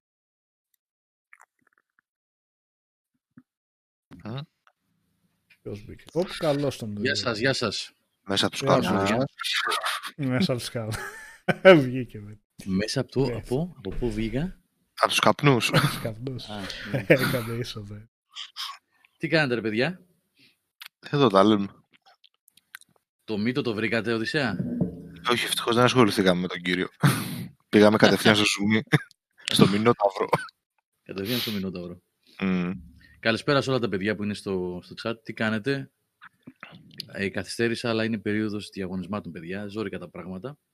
Μέχρι τις, ε, πόσο μας είπανε, 6, 7, 8 Ιουνίου που τελειώνω, γιατί τώρα έχω ε, τη- τα διαγωνίσματα του τετραμήνου που τελειώνω, αυτή τη βδομάδα και την άλλη, και μετά ξεκινάνε οι προαγωγικές.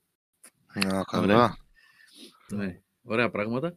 Και έχει ζόρι και στο διάβασμα και στη, στα- στο σχολείο διαγωνίσματα και μας δίνουν ύλη και ιστορίες. Γενικά είναι ζόρι. Αλλά θέλω να πιστεύω ότι θα είναι ένα καλοκαίρι, πρώτα Θεός δηλαδή, να είμαστε καλά, που θα είμαι από την αρχή στις εκπομπές. από τις 10. Δεν έχω σχολείο τίποτα, μέχρι το Σεπτέμβριο θα είμαστε πάλι εδώ μαλλι- όλοι όπως ξέρατε παλιότερα. Λοιπόν, Να θυμηθώ να πάρω άδεια για το Summerfest, να το ξενυχτήσουμε πάλι για φέτος. Να έχω Μμ. κάνει ρεπό Ε. εκείνη τη μέρα. Ναι, θα, αυτό θα γίνει, θα το ξενυχτήσουμε. Ναι. Πότε είναι, ποια ημερομηνία είναι; Αρχές Αρχές Εννιά Ιουνίου Ιουνίου δεν δεν είναι. είναι. 9, Εννιά, κάτι εννιά. τέτοιο, ναι. Α, Ιουνίου. 9 Ναι. Ιουνίου είναι, ναι. Εντάξει, 9 Ιουνίου θα έχω τελειώσει νομίζω. Κάτσε αυτό 9 μας Ιουνίου είναι. τώρα τα μπέρδεψα. Είναι της Microsoft ή του Kili; Της Microsoft είναι νομίζω. Του Kili πότε είναι ή δεν έχει δώσει ημερομηνία.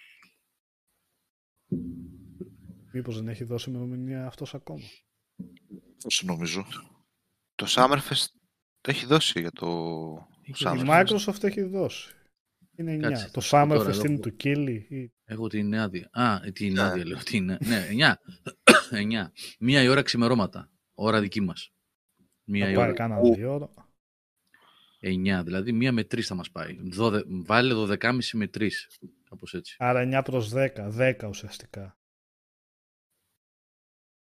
Όχι, μία λέει ο Γιώργος εδώ πέρα που έχει γράψει την είδηση. Θα είναι 8 προς 9. Α, Καλά, κατάλαβα. Ναι, 8 προς 9. Θα άλλες μέρες θα πάρω. Όχι ρε, πάρε 8 και 9 σε μέσα σου. Θα το επιβεβαιώσω αύριο, αλλά μάλλον είναι αυτό. 9 η ώρα, 1 η ώρα, 9, συγγνώμη, 9 το μήνα, 1 η ώρα ξημερώμα. Μμ. Ωραία. Λοιπόν, μια χαρά θα είναι. Να κάνουμε και κάτι, παιδιά, να κινηθούμε λίγο, να ζεσταθούμε, γιατί πολύ απογοήτευση η φάση με τη βιομηχανία, ελάχιστα πράγματα. Ε, Ναι, ναι. οπότε, ναι, να γίνει. Λίγο η Microsoft, λίγο το Summer Game Fest που θα έχει και ανακοινώσεις λογικά. Ε, μέσα στο Κάπου καλοκαίρι εκεί θα μπει και μια Nintendo, εντάξει, θα κάνει και μια, αυτό. ένα direct από την Nintendo, ένα State of Play από τη Sony σίγουρα θα έχουμε μέσα στο καλοκαίρι. Σίγουρα. Λοιπόν, ε, μ, πού βρισκόσαστε, τι συζητάτε για τα RPGs είπαμε Για να RPG, συζητήσουμε. ναι. Εκτός, ναι. Έχετε πει και κάτι άλλο γενικότερα από θέμα επικαιρότητας, δεν έχει τίποτα. Ποια βέβαια, επικαιρότητα; Ιδιαίτερο. Ποια Τι να- Ιδέα. δεν υπάρχει τίποτα. Τη Sony περιμένουμε να αγοράσει τη Square. Δεν την αγοράζει ακόμα. Ε, Τι κάνει; Μας παιδεύει, θέλει να μας Κάντε παιδεύσει. δύσκολο. Ναι. Αν δεν την αγοράσει, παιδιά, και τζάμπα έχουν ξεσχωθεί οι insiders. Εντός εισαγωγικών, έτσι. Εκτό Εντάξει, δεν την τώρα, αγοράσει. insiders- Εντάξει, αν το κάνω σκεφτείτε, όλες οι μεγάλες οι εξαγορές που έχουν γίνει, ακου- μάθα- τα μάθαμε τελευταία στιγμή, έτσι. Δεν είναι ότι τα μελετάμε και τα συζητάμε δύο και τρεις μήνες πιο πριν, ας πούμε, ότι Ε, θα ναι, γίνει. Το πουθενά σκάσανε όλες Αυτό οι που δεν μεγάλες. κάνει. Και μεγάλα ονόματα. Θα έλεγε κανείς ότι όλα αυτές οι λύκοι, όλοι οι leakers και αυτά. Όχι από το Resident Evil.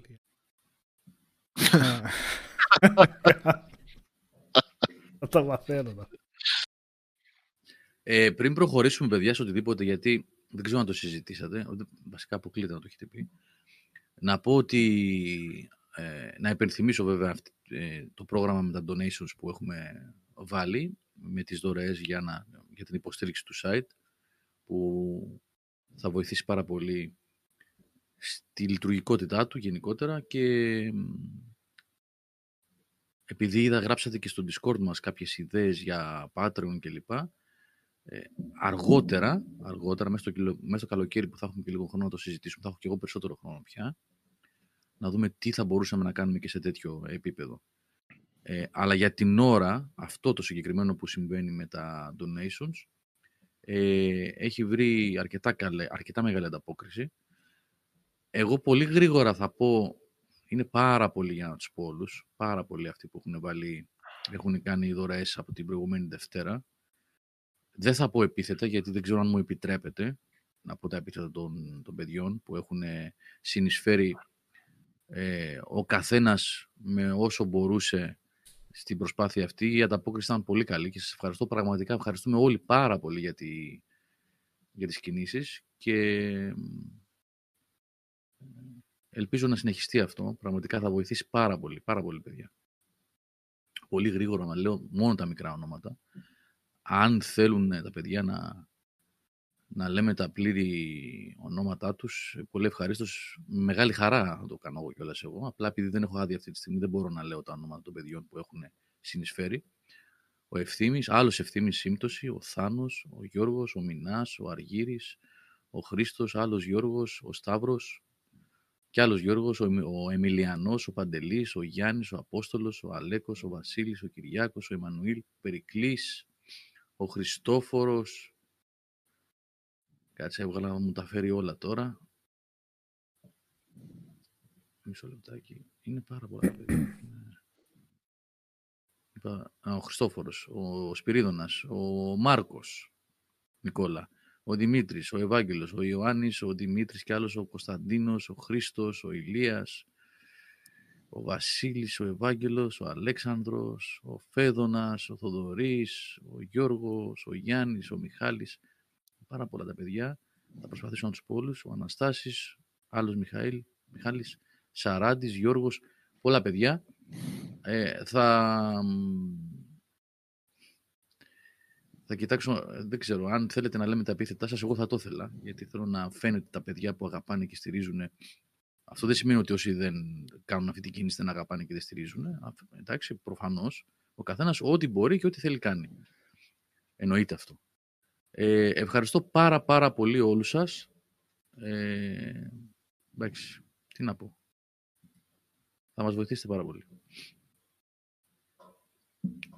Αυτά. Ε, όσοι θέλετε, υπάρχει και το, το QR code και υπάρχει και το link.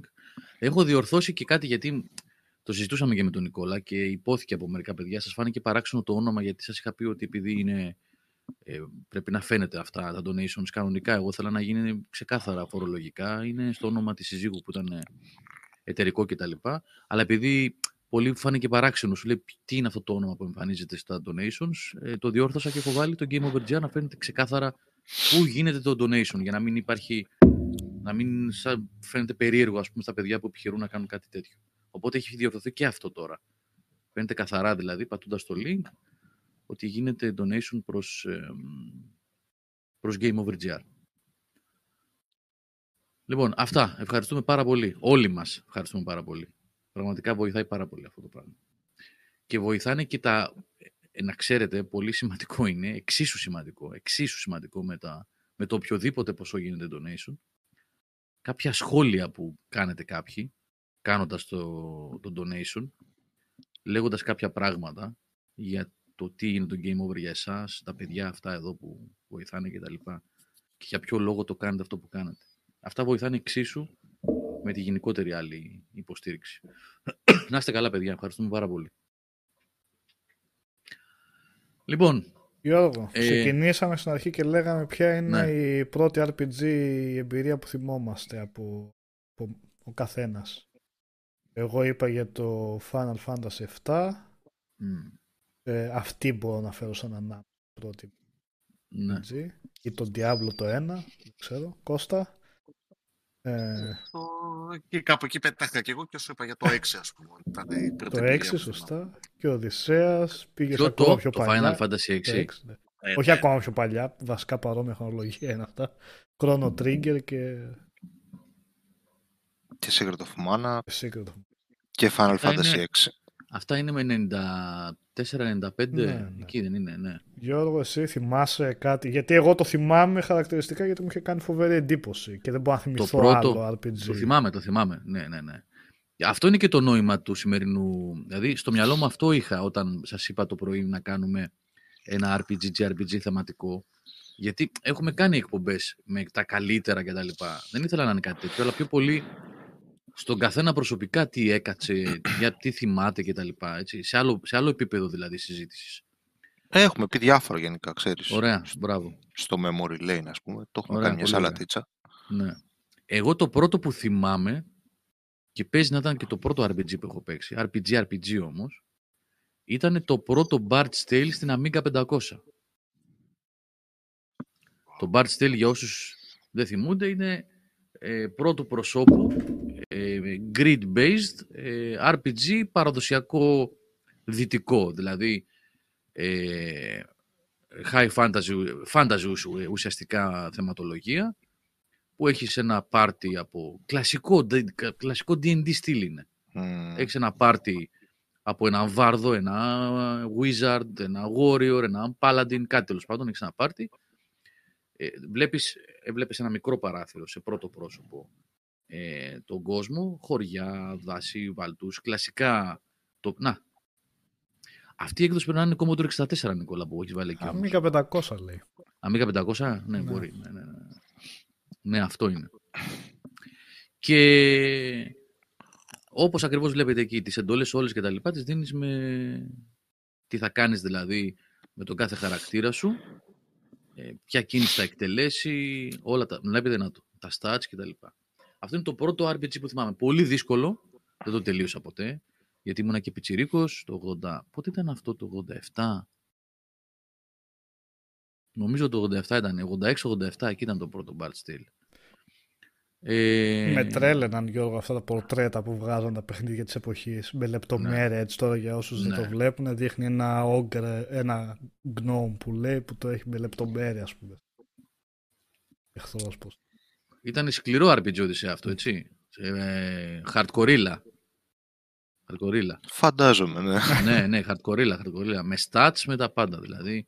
Και είναι, Θυμάσαι ήταν σε τι είναι στυλ... όλα αυτά που λέει από κάτω Γιώργο. Λέει Όγκρε, μετά λέει ο Riot Blaster, Rush Golden, τι είναι όλα αυτά. Το Part είναι αυτό. Α, οκ. Α, Action. Το Part Είναι το AC, Action κάτι. Action ε, Points νομίζω είναι κάτι τέτοιο. Οκ. Δεν τα θυμάμαι. Καλά, ε, έχουν περάσει και 20, ε, 30 πόσα χρόνια. Ε, μ, ναι, διαλέγεις εκεί τι θα κάνεις, ξέρω εγώ. Ο τάδε χτυπάει με σπαθί τον τάδε. Use sword on τάδε, κατάλαβες, γίνεται έτσι. Τε- τέτοια λογική ήταν. Αυτό είναι το πρώτο RPG που θυμάμαι. Εγώ βέβαια μετά από ένα σημείο και έπειτα, από το Final Fantasy 6, κυρίως από το 7, γύρισα στα JRPG. Μμ. Στράφηκα πιο πολύ προς τα εκεί δηλαδή. Καλά, όχι ότι δεν έπαιζα και δυτικά, αλλά με κέρδισαν πάρα πολύ τα Ιαπωνέζικα. Ειδικά με το Final Fantasy 7. Ο Ιωάννης λέει το Legend of Zelda Link to the Past, αλλά αυτό πλέον πάει adventure, παιχνιδάρα βέβαια. Let's RPG. Τα Zelda δεν τα λες RPG. Ε, ναι. όχι. ναι. Ναι, action adventure παιχνίδια. Action είναι. Adventures. ναι. Ούτε επιλογές σου έχει, ούτε στατιστικά από κανένα σημείο δεν έχει Ναι, να ναι. πιαστείες βασικά για να το πεις RPG. Ε, Πάλι κορυφαίο βέβαια. Ο Βαγγέλης λέει, ο Βαγγέλης Β, θα αναφέρω το Final Fantasy 12 που ήταν Love it or hate it τότε, αλλά εγώ το είχα αγαπήσει. Εγώ δεν έχω επαφή. Νομίζω, Γιώργο, εσύ είχες πει ότι είναι από τα αγαπημένα σου ή λάθος κάνω. Ποιο, ποιο, Το δεν 12, άκουσα το ποιο. Final Fantasy το 12. Όχι. Όχι. ε. Οκ, Το μπερδεύτηκα. 10, το Άγιο. 10, το 10. Το 10, ναι. Το 10, το 7 και το 10 είναι τα αγαπημένα μου μένα. Και το 9 βεβαίως είναι καταπληκτικό παιχνίδι. Που γυρίζει λίγο προς τα πίσω. Είναι old school. Δηλαδή με το 7 κάνανε αυτό που κάνανε. Που ήταν ένα juggernaut στα, για την εποχή του. Το 8 ακόμα πιο διαφορετικό. Και με το 9 πήγανε Οδυσσέα πήγανε λίγο πίσω. Πήγανε λίγο στη Ναι, λογική... στο, στην πιο high fantasy λογική, Ναι. χωρίς τα πολλά sci-fi στοιχεία του 7 Ναι, και ναι. του 8. Εντάξει, τότε είμαστε στην εποχή που η Square Soft ήταν στα ντουζένια της, την άλλη. λέμε. ναι, δηλαδή είναι πόνο τότε. Μμμ. Και πειραματιζόταν και σε άλλα πράγματα δηλαδή, και σε άλλες κατηγορίες. Και το ε, Einhander είχε βγάλει τότε, το θυμάσαι, το, θυμάστε το Μμμ. fighting αυτό; Και racing παιχνίδι είχε βγάλει, έκανε διάφορα η Square τότε. Καλά, Parasite Eve και τα λοιπά που πειραματιζόταν. Αλλά ναι. Το 12 δεν το είχα προχωρήσει ποτέ αρκετά παιδιά όσο, έπαι- όσο θα ήθελα. Ήταν ιδιαίτερο παιχνίδι. Με είχε, με είχε ξενήσει το σύστημα μάχης που ήταν λίγο σαν MMO. Α, ήταν αυτό Μίκη. που τους ε, έβαζες ρουτίνες εσύ, τους και καλά Ναι. τους προγραμμάτζες. τι θα- Ναι. ναι. Ναι, ναι, ναι. ναι, ναι. Ναι, αυτό ήταν στον κόσμο της Άιβαλης που ήταν, ε, είναι το Vagrant Story και το, και το MMO Odyssey, εκεί δεν είναι. Και το Ναι, 14 αυτό. εκεί είναι, εκεί είναι, Ναι. στο ίδιο σύμπαν. είναι. Και το, και το Final Fantasy Και Tactics, το Tactics. Ναι. το War of the Lions, ναι, ναι, και αυτό εκεί είναι, σε αυτό το σύμπαν. είναι. Νίκο Μεν, το Gargoyles Quest που λες για το Game Boy Action είναι, όχι. Platform Action. βασικά. δε. Action Adventure γι' αυτό. Που ε, το Εγώ ακόμα αρ- το σκέφτομαι και το κλαίω που είχα πάρει τα χελονονιτζάκια αντί να πάρω αυτό στα γενέθλιά μου. Και ήταν δίπλα-δίπλα. Σε αυτό το, το στυλ που είπε, καλά εγώ όταν βγήκε το Bart Tale, πες Γιώργο ήμουν 7 χρονών. τι, τι, τι επαφή να είχα. ναι. Αλλά πολύ μεταγενέστερα επί, επί Sega Saturn είχα παίξει ένα παιχνίδι το Shining ε, Shining Lore. Πώς; όχι Shining Lore είναι της Shining σειράς Force. Shining Shining Force, αλλά κάπως αλλιώς το λέγανε που ήταν πρώτου προσώπου έτσι με πάρτι Α, ναι, ναι, ε, ναι. grid based ρε, Ναι, Shining ναι, ναι. πώς λεγόταν μωρέ παιδί Shining Force. νομίζω Wisdom. λέγανε. όχι το Wisdom Holy Ark. το Holy Ark Α, ναι που είναι αυτό; Ήταν ξέρεις σαν τα Bart's Tale, τα Wizardry Ναι, τέτοια έτσι ήταν φάση αυτό. Ναι, ναι, ναι. εκεί ήταν η πρώτη μου επαφή με αυτό το είδος του RPG ρε παιδί μου το λάτρεψα έτσι το λάτρεψα Dungeon Crawl βασικά έτσι πρώτο πρόσωπο, πάρτι και δώσε ωραία πράγματα Αυτό που βρήκε ο Νικόλας τώρα είναι αυτό είναι. ε. Ναι. Αυτό, ναι, ναι. δεν ξέρω δεν βλέπω Ναι, αυτό είναι. Είναι Και 3D και, το- με sprites, οι χαρακτήρες Ναι. με sprites. Ναι. Μμμ. Πρώτο Το- προσώπου α, εντελώς. Ναι, πρώτο προσώπου ναι ναι. Creed Breath of Fire- κίνηση Ναι. Ε, Το Breath of Fire ήταν ωραίο, της Capcom. Το, το ξέχασε η Capcom αυτό. Και το Wild Arms που τα έκανε publish η Sony, αλλά δεν θυμάμαι ποιο στούντιο ήταν που τα έκανε αυτά. Ε, που ήταν western ε, JRPG. Μμμ. Ωραίες σειρές. Αλλά ε, μετά από, από αυτές τις προσπάθειες ε, κάποιες έτσι σκόρπιες που έκανα σε δυτικά RPGs κολλάω με το Final Fantasy VII άσχημα. Ε, Εμένα το Final Fantasy VII με στιγμάτισε ανεξίτηλα ε, και μου δημιούργησε μια αγάπη για την κατηγορία αυτή Μμ. που έχει σβήσει τα τελευταία χρόνια γιατί δεν είμαι ικανοποιημένος, δεν έρχεται τέτοιου είδους JRPG πλέον.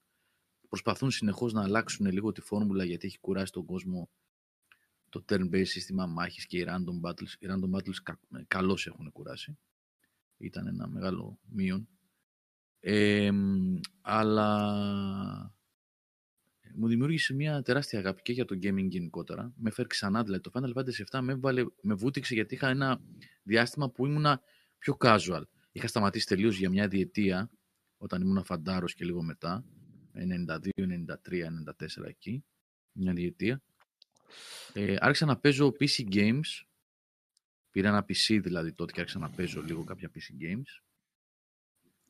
Της LucasArts κυρίως και τα ε, X-Wing TIE Fighter και γενικά αυτά τα Space Combat που έβγαζε και τα adventure της. Και με το PlayStation, όταν πήρα το PlayStation και μετά από καιρό ξεκίνησα και το πήρα τυχαία το Final Fantasy VII. Είχα πάει σε ένα μαγαζί εδώ στο Εργάλο, ένα μικρούλι έτσι συνοικιακό. Βλέπω το κουτί, κοιτάζω από πίσω, βλέπω το story, βλέπω steampunk περιβάλλον. Αυτό το υπέροχο πράγμα που βάλε και ο Νικόλας τώρα. Ε, και λέω θα το δοκιμάσω. Το αγόρασα και αυτό ήταν. Έρωτας Μμμ. αυτό ήταν. Δεν σταμάτησα μέχρι να το τελειώσω. Ε, ένα απίστευτο παιχνίδι. Απίστευτο παιχνίδι. Τι story, τι γραφή, τι περιβάλλον, τι ανατροπές, τι, τι σύστημα μάχης, τι summons, τι πράγματα ήταν αυτό. Τι mini games. Ε, Πρώτα απ' όλα είχε δύο-τρία παιχνίδια μες στο παιχνίδι που καθόσουν και έπαιζες. Τα τσοκόμπο, ε. Τα Τσοκόμπο τσόκομπο race. να, με- για να βγάλεις gold, έτσι, που κάνεις breeding. Ναι, Τα Ναι. χρώματα για να βγάλεις gold. Το άλλο ένα strategy παιχνίδι που είχε. ναι, ναι. Στο Fort Condor εκεί στην αρχή. Ναι, ναι, ναι, ναι. ναι. Που ανέβαζε το στρατό επάνω από Το τρεις στρατό, ναι, ναι, ναι, διαφορετικές- ναι, ναι, ναι. Ναι, ναι, ναι. Και ο αγώνας μετά για να κάνεις τα πάντα, για να νικήσεις τα ultimate weapons και να βρεις το Μμ. Knights of the Round που ήταν πάνω Μμ. δεξιά σε ένα νησί. Ναι. Το, το τελευταίο summon που είχε. Εντάξει, τι ήταν τώρα, τι, τι είχαμε περάσει με αυτό το παιχνίδι. Απίστευτο. Όλο, εδώ δεν μπορώ να, να εντοπίσω. Εντάξει, κλασικά θα πεις. Τώρα αυτό μην το θεωρήσετε spoiler. Είναι το 1996-97 παιχνίδι, έτσι, να μην τρελαθούμε. Ε, και αυτό όπου και να ανοίξεις Final Fantasy, το πρώτο πράγμα που θα δεις είναι. Είναι κλισέ, αλλά είναι όμως. Το, ο θάνατος της Σάριθ, η δολοφονία της από τον Σέφυρο. Μμμ. Γιατί πρώτη φορά είχα εγώ προσωπικά και νομίζω πάρα πολλοί παίχτες στον κόσμο αυτό το πάθανε, γι' αυτό τους είχε μείνει. Ε, είχες χαρακτήρα κανονικό γραμμένο, όχι Μμ. κάποιο roguelite που τον έχανες γιατί ήταν Ναι. ένας random χαρακτήρας, γραμμένος πρωταγωνιστής που στον έδινε μετά την πρώτη ώρα, τις δύο ώρες την δίνει την Άρθ που είναι healer ουσιαστικά. Μα σκοτώνει το healer, τι να λέμε τώρα. Σκοτώνει το healer. Πού πάμε. Πού πάμε. και τώρα τι, Και τώρα τι; και τώρα τι; Ε,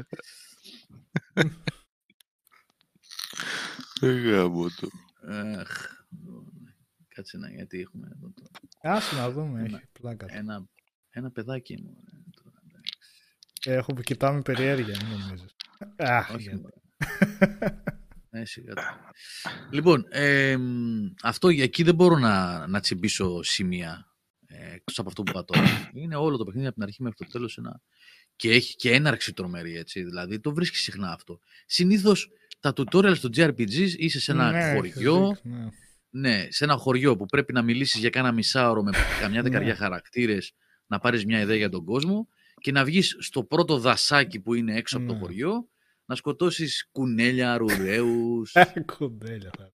καμιά φούσκα, ξέρω εγώ, που Μαζέψεις κανένα χοροπηδάει. λουδάκι. και- Ναι, για να, να ανεβείς κανένα δυο levels και να μάθεις τι να κάνεις. Αυτό ξεκινάει έτσι, μπαμ, εδώ, Ναι, Μμ. με την εισβολή μέσα στο, ναι, ναι. στο, Mako, στο Mako Station τέλος πάντων να κάνεις τρομοκρατική ενέργεια κατά τη Σύνδρα. Σε βουτάει από το γιακάρα, παιδί μου, από τα Μμ. πρώτα δευτερόλεπτα και πας. Και μετά, ξέρεις, χαλαρώνει λιγάκι, ας πούμε, μετά, που πας εκεί στο χωριό, στη, όχι στο χωριό, στη, στη γειτονιά και αρχίζεις και μπαίνεις στο κλίμα, αλλά οι πρώτες δύο ώρες είναι η δύναμή της. Όχι, Εντάξει, το και βγήκε παιχνίδι. το, το βρωμόσπιτο εδώ στο gameplay. Σπίτι. Που επανέρχεται στο remake και μου είχε έρθει να φάω το χειριστήριο. Σαν boss fight Ναι. σε μια αρένα. Για να μην μιλήσουμε αυτό που είπα προηγουμένως για τα ultimate weapons που πρέπει Ναι. να. που είναι κρυμμένα, που Το είπα έχεις στην του αρχή, μπανιάσει, Μμμ. έχεις του μπανιάσει, είσαι λίγο πριν το τέλος του παιχνιδιού. Λες, δεν θα πάω να κάνω την τελευταία αποστολή, ας πούμε. Ε, και ό,τι σου, ε, ό,τι σου σκάει στο δρόμο το κόβεις, έτσι. Το κόβεις, Ναι, ρε ναι. παιδί μου. Έχεις βάλει τα καλύτερα ματήρια, ας πούμε, παντού και ό,τι σου κάθεται το κόβεις. Και πας στο ultimate weapon. Ειδικά αυτό που είναι κάτι στη θάλασσα κάτω, το θυμάται κανένας. Το Emerald. Το Emerald ήταν που είναι στη θάλασσα, στο βυθό. Μμμ. Και πα και τρως στίγμα 9.999 damage. και, και κλαις. Ναι. Άλλα JRPGs που, RPGs γενικότερα που... Καλά, δεν θα μιλήσω καν ε, για το Knights of the Old Republic και το τι συμβαίνει στο παιχνίδι αυτό. Είπαμε κάτι. Είπαμε. ναι. Είπατε. ε. Πες όμως, ναι.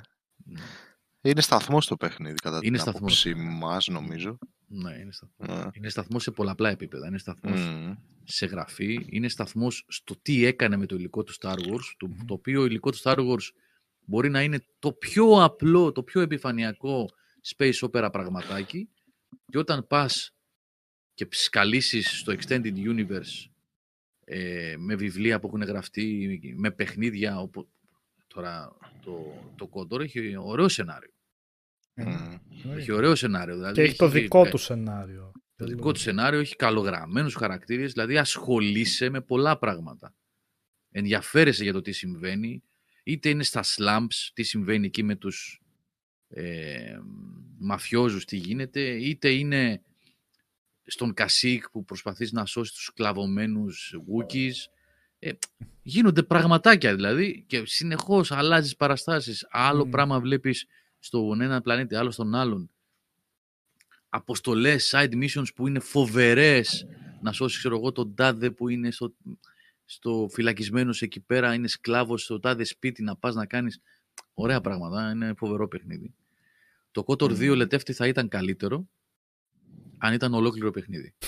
Συμφωνώ μαζί σου αλλά δεν είναι ολόκληρο παιχνίδι ενώ το ένα είναι ολόκληρο παιχνίδι δεν μπορείς, δυστυχώς δεν μπορείς να το παραβλέψεις αυτό έχει καλύτερα γραφικά το KOTOR 2, έχει καλύτερο σύστημα μάχης, είναι όλα βελτιωμένα. Όπως το κάνανε με το New Vegas οι τύποι της ε, Obsidian, που κάνανε καλύτερο. Εγώ δεν το ξέρω Ε, αυτό. μιλάμε για... Ναι, ναι, Το λέγατε αλλά εσείς. μιλάμε για sequels έτσι κι αλλιώς. Δεν- αυτό επομένως δεν αναιρεί την αξία του πρώτου. Το sequel, αυτό θέλουμε γενικά από τα sequel, να είναι καλύτερα από τα προηγούμενα. Χωρίς να ρίχνεις αξία, γιατί το άλλο παραμένει το πρώτο. Όπως και το God of War το 2 είναι καλύτερο από το 1. Αλλά το 1 είναι αυτό που έθεσε τις βάσεις. Και το Mass Effect, με πολλά συμβαίνει αυτό. Καλά, για Mass Effect δεν θα συζητήσω. Το Mass Effect, Αυτά είναι μια είπαμε εκπομπή, και αυτά. Το... ναι, το Mass Effect είναι μια εκπομπή από μόνο του. Δεν έχει νόημα τώρα να συζητήσουμε για τη σημασία του Mass Effect στα RPG και στα sci-fi παιχνίδια. Καλά, πλέον είναι ολόκληρο... Έχει ναι, εντάξει. modders τώρα δεν έχει Εντάξει. να λέει αυτό. Όχι, εντάξει, ναι μεν, αλλά εννοούμε τώρα πώς ήταν όταν το παίξαμε. Εντάξει, καταλαβαίνω αυτό που λες. Ναι, αλλά Οι modders προσθέσαν ιστορία και αυτά δεν αλλάζει. Είναι εξτρά από όχι από τα άτομα που είχαν τον αρχικό, το αρχικό όραμα. Δεν μπορώ να τα μετρήσω εγώ τα mods σε, μια, σε ένα παιχνίδι και να θεωρήσω ότι αυτά ολοκληρώνουν μια εμπειρία. Το παιχνίδι είναι αυτό που το έφτιαξαν όπως το έφτιαξαν οι developers ή όπως το βελτίωσαν οι ίδιοι μόνοι τους. το KOTOR, αν δεν κάνω λάθος, αν δεν κάνω λάθος, είναι και το πρώτο παιχνίδι Star Wars που διαδραματίζεται σε μια εντελώς διαφορετική χρονική περίοδο από την κλασική της τριλογίας πάνω κάτω, λίγα χρόνια πριν, λίγα χρόνια μετά. Γιατί μέχρι τότε και τα Dark Forces και τα Μμμ. X-Wing vs. TIE Fighter και τα Rebel Assault, όλα αυτά που έβγαζε η LucasArts, ήταν γύρω-γύρω από την τριλογία. Ναι, ναι. Και κάποια άλλα που βγαίνανε ε, μετά τα movie tie-ins Jedi, Starfighter κτλ. Ήταν στη δεύτερη, δεύτερη τριλογία χρονολογικά σαν προβολή στον κινηματογράφο, πρώτη χρονικά mm. σε ό,τι έχει να κάνει με το story του Star Wars. Το πρώτο νομίζω παιχνίδι που έφυγε από τον κύκλο των ταινιών και έκανε κάτι άλλο ήταν το Kotor. Νομίζω δεν το έχει ξανακάνει άλλο παιχνίδι αυτό. Μέχρι τότε. Μέχρι τότε. Παιχνίδι δεν νομίζω. Και τα προηγούμενα παιχνίδια είναι και αυτή η άλλη διαφορά. Αυτό ακριβώς που είπες βέβαια ότι έκανε το Kotor. Τα προηγούμενα παιχνίδια Dark Forces και όλα αυτά ήταν αυτό. Ήταν περισσότερο παιχνίδια. Ήταν FPS ή third person με ντύσιμο Star Wars. Το Kotor ήταν αυτό που σου έδινε κανονικά μια πλήρη ιστορία με χαρακτήρες με βάθος. Ε, τα άλλα δεν νομίζω να τα έπαιζες και τόσο πολύ για το σενάριο. Ε, Τώρα, για άλλα παιχνίδια που με έχουν, με έχουν στιγματίσει εμένα, μου έχουν μείνει στο μυαλό, δηλαδή όταν συζητάμε αυτό που σου έρχεται άκοπα, αβίαστα στο μυαλό κατευθείαν. Έχω μιλήσει πάρα πολλές φορές, είναι το Shadow Hearts Covenant. Το θεωρώ πολύ αδικημένο παιχνίδι, πάρα πολύ αδικημένο παιχνίδι. Έπρεπε να είχε πολύ... Όσοι... Το βλέπω πολύ συχνά σε λίστες με τα καλύτερα JRPGs, πάρα πολύ συχνά. Πιστεύω όμως ότι του άξιζε ακόμα μεγαλύτερη τύχη και σαν franchise θα έπρεπε να είχε μείνει και να μείνει, γιατί έχει καεί πλέον, δεν υπάρχει αυτό έτσι. Δεν ξέρω καν ποιος έχει δικαιώματα, πού βρίσκεται. Η Nautilus το έκανε ανάπτυξη. Δεν ξέρω αν υπάρχει καν αυτό το στούντιο, ποιος έχει το intellectual property, δεν ξέρω τι γίνεται.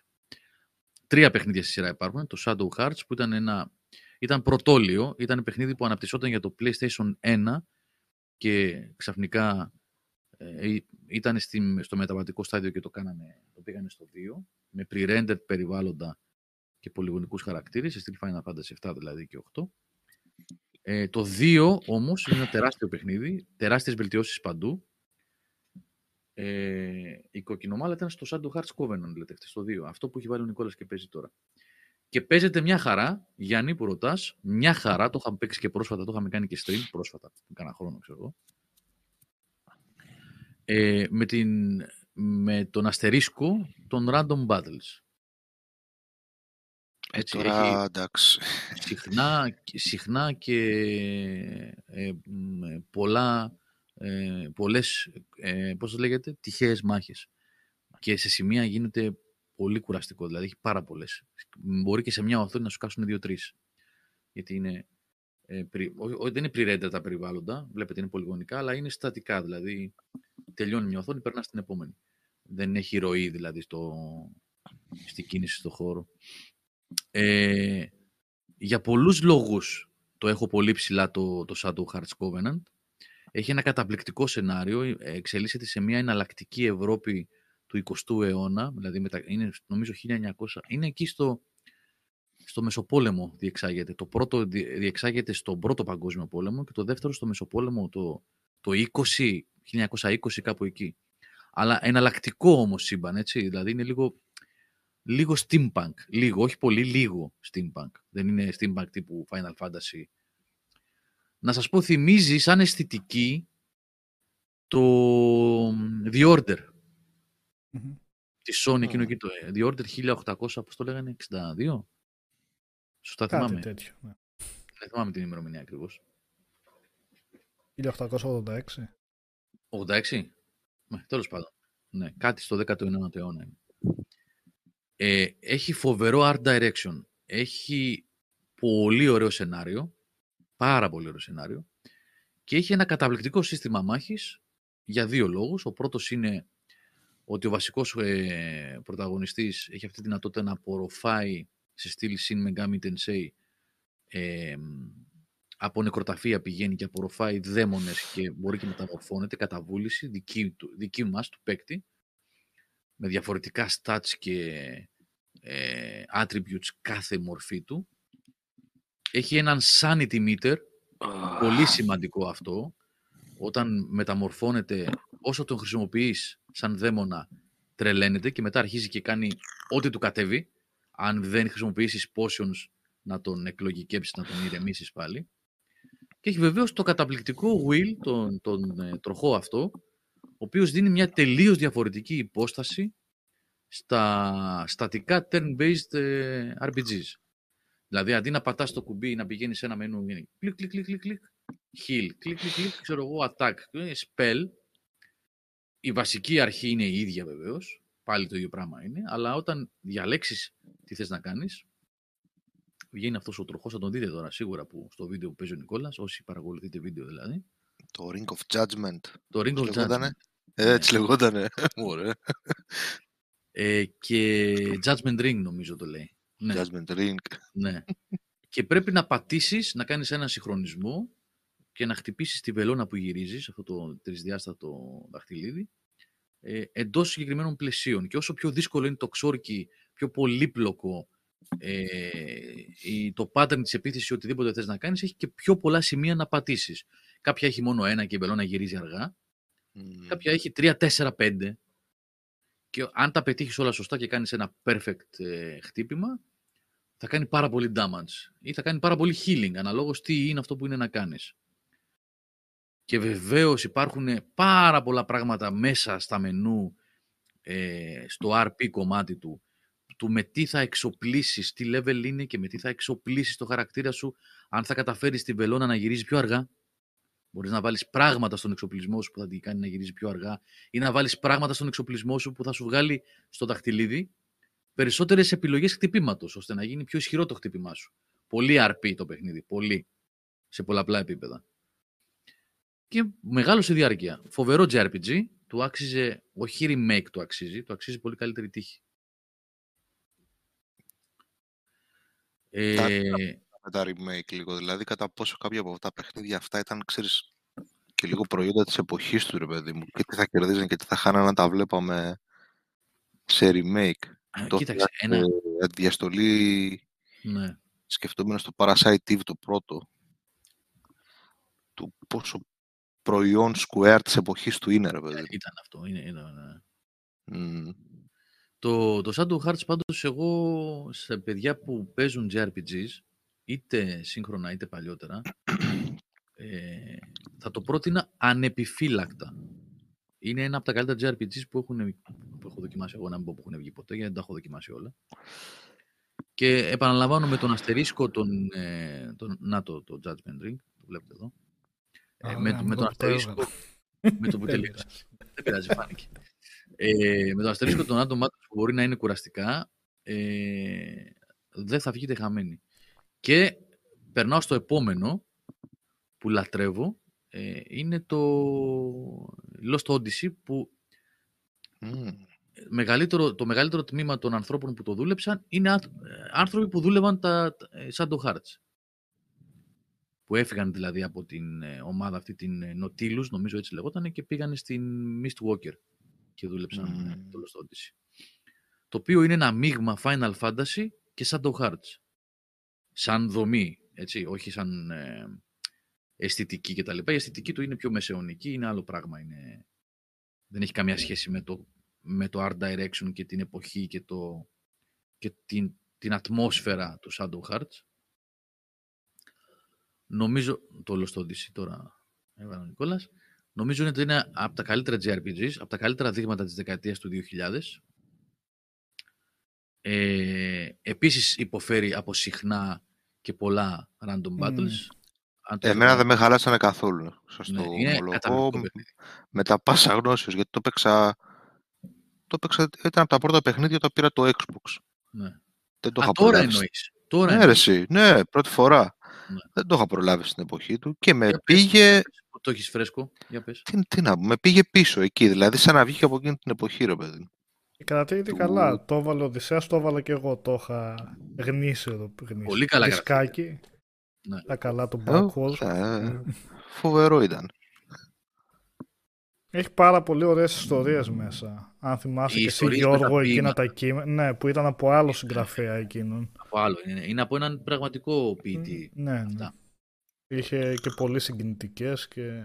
Πραγματικό. Δεν υπάρχει ψεύτικος και πραγματικός ποιητής. Δεν το είπα σωστά. Τέλος πάντων, από ποιητή. Ε, ήταν η που δουλειά έχει του αυτή και τον εκδοθεί, που- προσλάβανε που- για... Ναι. που τα έργα του έχουν εκδοθεί. Είναι, είναι γνωστός δηλαδή στην Ιαπωνία. Με αυτό, με αυτό το σκεπτικό τύπα. Πραγματικό. Δεν υπάρχει ψεύτικος ποιητής. Αν κάποιος θέλει να γράψει ποίημα, γράφει. Ε, Το soundtrack σωστά η Μπρακατάμπρα, σωστά, είναι Dream Team, έτσι. Είναι παραγωγός και μουσικός.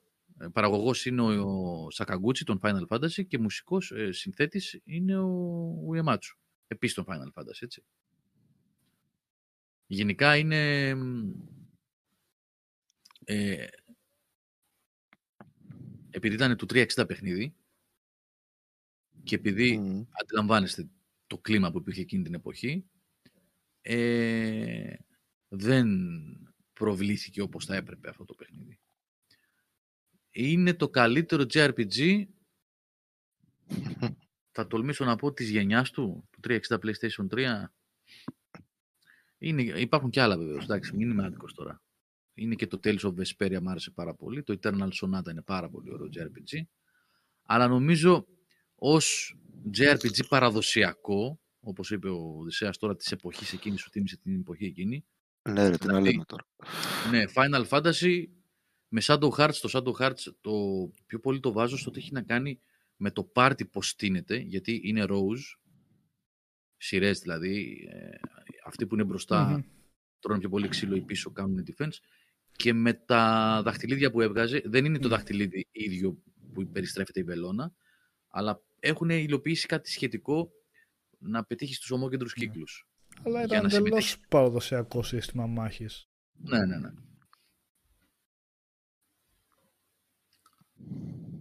Αυτά νομίζω είναι τα παιχνίδια, τα, τα RPG, δηλαδή το Bard's Tale που είπα προηγουμένως, που είναι το πρώτο που θυμάμαι να έχω παίξει.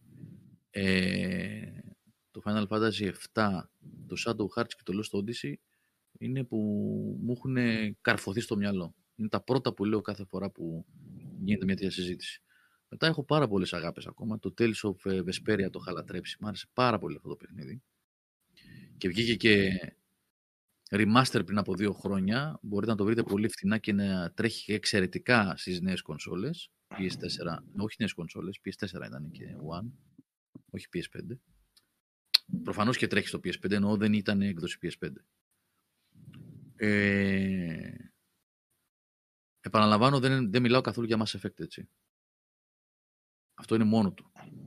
Η τριλογία Mass Effect είναι μόνη της κάπου και μετά είναι διάφορα άλλα. Και το κότρο που είπα πριν. Το θύμισε πριν και ο Γιώργος Τιτάκης νομίζω το ανέφερε και το Kingdom Come Deliverance. Δεν ήταν από κάνα μεγάλο publisher και studio, ίσως γι' αυτό δεν ακούστηκε τόσο πολύ, όχι ότι πέρασε και στάζει μια χαρά δεν πήγε και πούλησε. Όχι, πούλησε 2-3 εκατομμύρια και μιλάμε ουσιαστικά για indie developer τότε. Πλέον ανήκει στην Embracer Group που λέγαμε και στην προηγούμενη εκπομπή. Ε, το οποίο εντάξει, είναι από τα παιχνίδια που έχω παίξει από τις περισσότερες ώρες και από τις περισσότερες ώρες χωρίς να με κουράσουν. Ε, και για μένα τουλάχιστον ήταν κάτι διαφορετικό. Δηλαδή αυτό που διαφημίζανε Dungeons and No Dragons. Κανονικά το πετυχαίνανε και δεν μπορούσα να θυμηθώ και άλλο RPG αυτού του στυλ που πραγματικά να, να σε μεταφέρει σε μια ιστορική εποχή και να μην το ενδιαφέρει καθόλου να βάλει φανταστικά στοιχεία. Οτιδήποτε το, το παραμικρό ε, ε, στοιχείο. Πρώτου προσώπου RPG, ανοιχτός χάρτης ε, στην ε, Τσεχία σε πήγαινε και με πολύ ωραία στοιχεία. Πάρα πολλές κεντρικές αποστολές και δευτερεύουσες που όλες ήταν δουλεμένες, δεν έβλεπες επανάληψη, είχαν κάνει πολύ καλή δουλειά. Συμπαθητικός πρωταγωνιστής, με είχε βάλει τόσο πολύ στο τρυπάκι του role playing αυτό το παιχνίδι που όποτε γυρνούσα από μια αποστολή στο σπίτι του που ήταν τον έβαζα να φοράει τα καλά τους ουσιαστικά γιατί είχε και διαφορετικά μπόνους αν φορούσες ε, πανοπλία ή αν φορούσες ρούχα του χωρικού, ξέρω εγώ, όταν πήγαινες για να κάνεις τα ψώνια σου ή μες στην πόλη. Το πώς αντιμετωπίζαν οι, οι υπόλοιποι. Και αν ήσουν καθαρός, αν είχες κάνει μπάνιο, είχε κάτι τέτοια που δεν ήταν αναγκαία, αλλά με είχε βάλει τόσο πολύ στο κλίμα το παιχνίδι. Είχε πολύ ωραίο οπτικό τομέα, είχαν κάνει πολύ καλή δουλειά. Cry Engine νομίζω είχε. Που όχι για το σύνολο του παιχνιδιού, δεν μπορείς να το αντέξεις νομίζω αυτό σε τέτοιο extreme βαθμό, να τον δίνεις με τα καλά του και αυτά, αλλά για 10-15 ώρες τουλάχιστον ήμουν σε φάση και γυρίσαμε στο χωριό, φορέσουμε τα καλά μας, θα πάμε στην πόλη, να πάρουμε, να πουλήσουμε αυτά το loot, να μιλήσουμε με άλλους, να δούμε τι, τι γίνεται. Ε, και το σύστημα μάχης ακόμα, παρότι ήταν δίστροπο, θέλανε να το κάνουν με μια λιθοφάνεια, είχαν μια ιδιαίτερη τεχνική για να έχουν κανονικές επαφές στα ξύφη μεταξύ τους ή όταν βρίσκαν στην πανοπλία να έχουν κανονικές φυσικές ας πούμε τα χτυπήματα.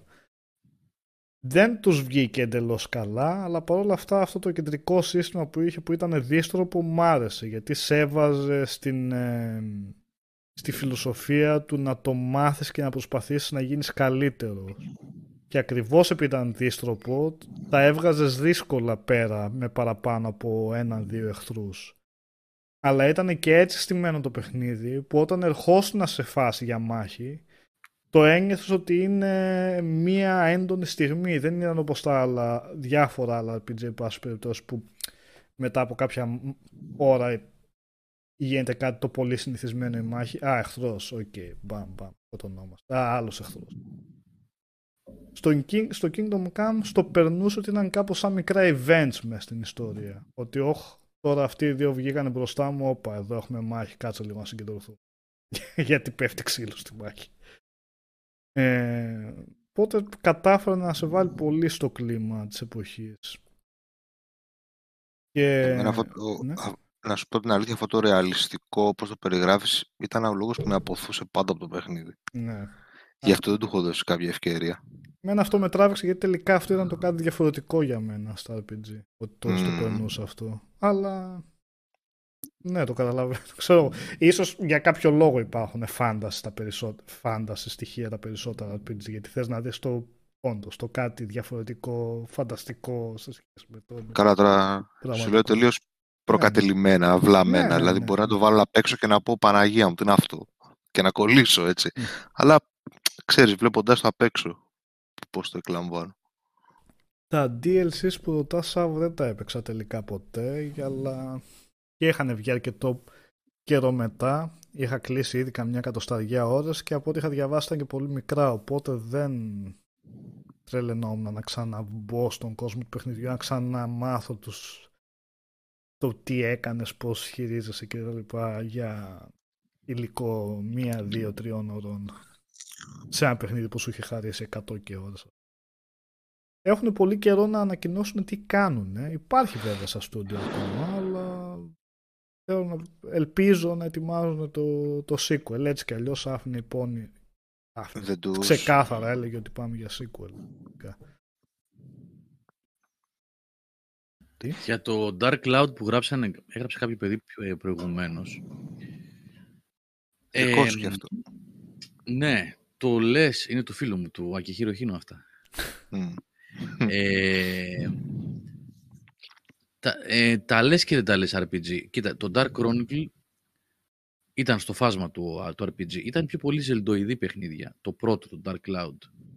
Το Dark Cloud 2, που εδώ εμείς το ξέρουμε το Dark Chronicle στην Ευρώπη πολύ πιο μεγάλο παιχνίδι, πολύ, πολύ μεγαλύτερη παραγωγή, ε, πολύ πιο πλούσιο. Ένα κτίνος ήταν. Είχε και φωτογραφίες, είχε ψάρεματα, και εγώ, μαγειρική, κλασικό Ιαπωνέζικο παιχνίδι. Το λες RPG, το λες, αλλά ε, πηγαίνει λίγο, λίγο περισσότερο...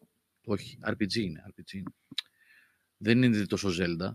Απλά δεν είναι το κλασικό το JRPG, ρε παιδί μου. Έχει RP μέσα, αλλά με επιλογές ε, πώς θα φτιάξει το χαρακτήρας σου, αλλά δεν εστιάζει τόσο πολύ σε αυτό το πράγμα. Έχει, είναι γενικά ένα κράμα. Είναι κράμα αυτό, αυτή τη λέξη έψαχνα. Το, το Dark Chrome. Όπως και το Rogue Galaxy πιο μετά. Το τρίτο παιχνίδι της Level 5 που ήταν exclusive για, το, για console PlayStation. Ήταν το Dark Cloud, το Dark Chronicle και μετά πήγανε για το PlayStation 2 ε, το...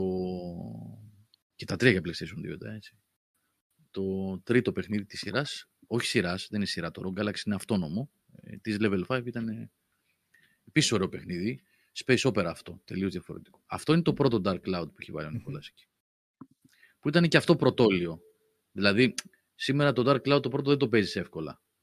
Είχαν βάλει βέβαια ωραία κολπάκια μέσα με το γεωράμα, το EG οράμα, όπως θέλετε το λέτε.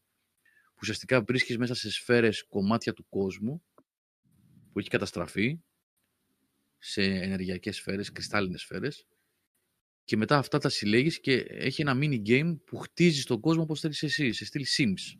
Βάζεις τα σπίτια που θες να τα βάλεις και γίνεται, ξέρω εγώ, ο merchant, ε, το σπίτι, ο μήλος, ξέρω εγώ, που βάζεις ποταμάκια, βάζεις... ουσιαστικά χτίζεις το χωριό εσύ το, που έχει καταστραφεί από την αρχή όπως θέλεις, κατά βούληση, όπως θέλεις εσύ. Το Dark Chronicle ε, σου άρεσε Γιάννη πιο πολύ από ποιο, ποιο λες, από το πρώτο, ναι, από το πρώτο ήταν πολύ καλύτερο. Ήταν στην ίδια λογική, ήταν πολύ καλύτερο το Dark Chronicle. Και αλλάξανε και την τεχνοτοπία των γραφικών, έγινε cel-shaded ε, και κατά συνέπεια, αν το βρει ο Νικόλας και το βάλει θα ήταν ωραίο, έχει αντέξει πολύ περισσότερο στον χρόνο. Και το Rogue Galaxy και το Dark Chronicle παίζονται εύκολα σήμερα από θέμα... Ε, το Dark Cloud έχει γεράσει, έχει γεράσει. Πολύ ωραία παιχνίδια αυτά. Πολύ ωραία παιχνίδια. Και είναι παιχνίδια που λείπουν. Δεν φτιάχνουν τέτοια πλέον. Α, πού; Δεν τα κάνω όπως τότε. Όχι. ναι, ακούγεται λίγο... Να το, το Dark Chronicle. Ναι. Κοιτάξτε πόσο πιο όμορφο φαίνεται και αν τώρα είναι και σε dungeon μέσα σε mines, ε, δεν είναι ότι καλύτερο αυτό το δείγμα. Αν πέσει, κοιτάξτε πώς αλλάζει και οι χαρακτήρες κιόλας. Ποιος θα είναι party, party leader να το πω έτσι. Τα σενάρια τους βέβαια ήταν λίγο κλασικά Ιαπωνέζικα. Ε, ο κακός που θέλει να κατακτήσει τον κόσμο έχει ένα σενάριο, ένα σχέδιο έχει βάλει στο μυαλό του και τα λοιπά. Και η πριγκίπισσα, αυτή είναι η πριγκίπισσα, η δεύτερη πρωταγωνίστρια, που φεύγει από το παλάτι της, ξεφεύγει και συναντάει τον μικρό ήρωα που ξεκινάει από το χωριό και έχει όνειρα, κλασικά πράγματα. Αλλά εντάξει, εξυπηρετεί το gameplay, προχωράει καλά, δουλεύει καλά. Ωραία παιχνίδια ήταν, πολύ ωραία. Είδα το πράγμα που έχει. Πλούσια παιχνίδια, μεγάλα ήταν. Το Dark Room κλινικά πολύ μεγάλο παιχνίδι. Το Wind Waker, είπαμε, τα Zelda, παιδιά, δεν τα λέτε RPG. Τα Zelda δεν είναι RPG. Δεν έχει Τα RPG. Zelda είναι Zelda. Είναι Ναι, μόνα τα τους. Zelda είναι κατηγορία μόνα τους. Είναι action adventure παιχνίδια. Αλλά είναι Zelda action adventure, δεν είναι σαν άλλα. Αλλά RP δεν έχουν τα Zelda. Δεν επεμβαίνεις στο χαρακτήρα σου εκτός από τα στάνταρ όπλα που βρίσκεις και τα λοιπά. Δεν επεμβαίνεις σε leveling και οτιδήποτε άλλο. Κάνα Ε, παιχνίδι που θα Λευτέρη, θέλατε να παίξατε. Τι; Ναι, αυτό, σε αυτό που λες δεν έχεις άδικο, λέει ο Λευτέρης εδώ, ότι εύκολα σήμερα δεν παίζονται γιατί δεν μας αφήνουν να τα παίξουμε. Εννοεί ότι με backwards compatibility κλπ. Η έλλειψη Ε, του άμα backwards. θέλουμε να τα παίξουμε όμως μια χαρά τα παίζουμε. Να Τα σε έχουν έχει ξαναπεί, όρεξη να βέβαια. έχει κάποιος και να... Ναι, ναι, ναι. Αυτά, αυτά υπάρχουν στο PlayStation Store, τουλάχιστον υπήρχαν, δεν ξέρω αν είναι τώρα αυτή τη στιγμή διαθέσιμα, φαντάζομαι ότι υπάρχουν. Όχι, πώς τα λένε, κλα- όχι classics, πώς τα ονομάζει, που είναι, Κλάσ. ναι, δεν είναι Hits. remasters, δεν είναι remasters, αλλά είναι, παίζουν λίγο πιο όμορφα με ψηλότερη ανάλυση σε σχέση με τις πρωτότυπες εκδόσεις. Δηλαδή τα παίζει στο PS4, ες, είναι σχετικά φτηνά, έχουν νομίζω 6, 7, 8 ευρώ το κάθε ένα, αν θυμάμαι σωστά. Και παίζουν σε HD ανάλυση. Αλλά δεν είναι remasters, έτσι μόνο αυτό. Τρέχουν δηλαδή σε ψηλότερη ανάλυση. Μέχρι εκεί δεν έχουν κάνει κάτι άλλο. Ε, τώρα με το... Υπάρχουν, υπάρχουν. Εγώ τε- είχα αγοράσει το, το Dark Chronicle, είχα αγοράσει νομίζω. Ότι υπάρχουν στο PS Store ως εκείνα εκεί μια σειρά που είχε βγάλει η Sony. Δεν θυμάμαι πόσα ήταν. Αλλά ήταν Διάφορα κάμποσα. θυμάμαι και το Rock Galaxy που λες και κάτι άλλο, ας Και πούμε. το Rogue Θυμάμαι Galaxy ότι πήγε. τα βλέπω Ναι. αυτά, ναι. Ναι, ναι. Και ο Death Racer λέει ότι έχουν και τρόφις. Ναι, έχουν βάλει και τέτοια πράγματα. Ναι. Υπάρχουν, υπάρχουν αυτά. Και ε, φαντάζομαι ότι τώρα με τη νέα υπηρεσία που θα βάλει η Sony και θα προσθέσει και παιχνίδια και τα λοιπά και θα έχουμε πρόσβαση και εδώ στην Ελλάδα, ε, επισήμως τουλάχιστον, Μμμ. τέτοια παιχνίδια θα τα βρίσκουμε. Α, τέτοια να μας κάνει, να μην ξεκολλάμε. Ναι, θα τα βρίσκουμε εύκολα. Α, υπάρχουν, λέει ο Λευτέρης, τα βρήκε. Ναι, υπάρχουν. Ναι. Μα καλά θυμόμουν. Τι είναι αυτά. Και πώς τα λέει αυτά, τι κατηγορία είναι ρε παιδιά, classics, πώς τα λέει, δεν θυμάμαι πώς τα λέει. Ήταν καμιά 20-30, δεν ξέρω μπορεί και περισσότερα, που ήταν ε, οι ίδια τα παιχνίδια είχαν προσθέσει τρόφις όπως είπε ο Death Racer και επίσης έχουν υψηλή ανάλυση. Αυτό μέχρι εκεί, δεν έχουν κάνει κάτι άλλο. Ε, δεν χρειάζεται και κάτι άλλο. Α, ναι, Γιάννη, έχεις δίκιο. Όλα τα Cell shaded παιχνίδια έχουν αντέξει στον χρόνο. Είναι mm. τρομερό ότι αυτό το... Ε, σε ένα stream που είχαμε κάνει είχα βάλει το... Αχ, πώς το λέγανε. Κόλλησα τη Sega με τον τύπο που κουβαλάει ένα φέρετρο. Α, το Gungrave. Gungrave, μπράβο Νικόλα. Βάλτε το Gungrave παιχνίδι του 2002-2003 για PlayStation 2 να δείτε πόσο όμορφο φαίνεται. Τα Cell shaded παιχνίδια έχουν αντέξει και το, το Winnie Waker που λες ε, Γιάννη επειδή έχει και ιδιαίτερη τεχνοτροπία, έχει ένα δικό του στυλ τελείως. Ε, φαίνεται πανέμορφο σαν να κυκλοφόρησε χτες. Και το Jet Set Radio. Το Jet Set Radio. Το Auto Modelista της Capcom, ένα racer, το θυμάστε; Ναι, Ξέρετε ναι, πόσο ωραίο ναι. φαίνεται αυτό σήμερα. Πάρα πολύ ωραίο. Να το και το Gungrave. Κοιτάξτε τώρα παιχνίδι εδώ πέρα πόσο παλιό είναι, κοιτάξτε πόσο ωραίο φαίνεται έτσι. Αυτό τώρα βέβαια είναι, πρέπει να είναι emulation και τρέχει σε καλύτερη ανάλυση. Ναι, σίγουρα. Και, και widescreen, ναι. Αλλά και πάλι ε, δεν έχει σημασία πολύ. Εν τέλει είναι το ίδιο παιχνίδι όμως. Ναι. Με το τουσαρισμένο, αλλά είναι έτσι φτιαγμένο το παιχνίδι που μπορεί να είναι ναι. το ρετουσάρισμα χωρίς παραπάνω ναι, ανάπτυξη, απλά να παιχτεί, να δείξει ότι είναι όμορφο. Γιατί άλλα παιχνίδια εποχής, το, Tomb, το Tomb Raider για παράδειγμα, ε, ό,τι ρετουσάρισμα και αν το βάλεις, φαίνεται ότι είναι παιχνίδι άλλης εποχής και δεν παίζεται πλέον. Το Beautiful Joe Τώρα είμαστε εκτός θέματος βεβαίως, εκτός RPG, αλλά μιας και είπαμε για τα Cell Shaded. Το Beautiful Joe. Έτσι, ένα side-scrolling ε, action, mm-hmm. πείτε μα πώς να το πεις τέλος πάντων. Ξέρετε, το είδα πρόσφατα σε βίντεο, όχι δεν έπαιξα, το είδα σε βίντεο. Πόσο όμορφο φαίνεται. Πόσο έχει αντέξει. Mm-hmm. Ε, αυτή, αυτή η τεχνική τα βοηθάει τα παιχνίδια να αντέχουν στον χρόνο. Το Eternal Sonata, ναι, το είπαμε Δημήτρη προηγουμένως. Πάρα πολύ ωραίο παιχνίδι. Και πολύ ωραίο story. Δεν είναι το καλύτερο. Και δεν το βάζουν στο store να το αγοράσουμε να το παίξουμε. Τώρα δεν συζητάγατε. Ποιος παίζει Eternal Sonata; Αυτές τις μέρες, ο Μιχάλης. Ο, ο Μιχάλης παίζει. Μιχάλης, στο PS3. Το PS3 είναι για άλλη έκδοση. Έχει ε, μπόλικο έξτρα υλικό, αν θυμάμαι καλά, σε σχέση με την αρχική του 360. Πού να βρεις PS3 τώρα, και που το έχω καταχωνιασμένο, το που ξέρω που είναι.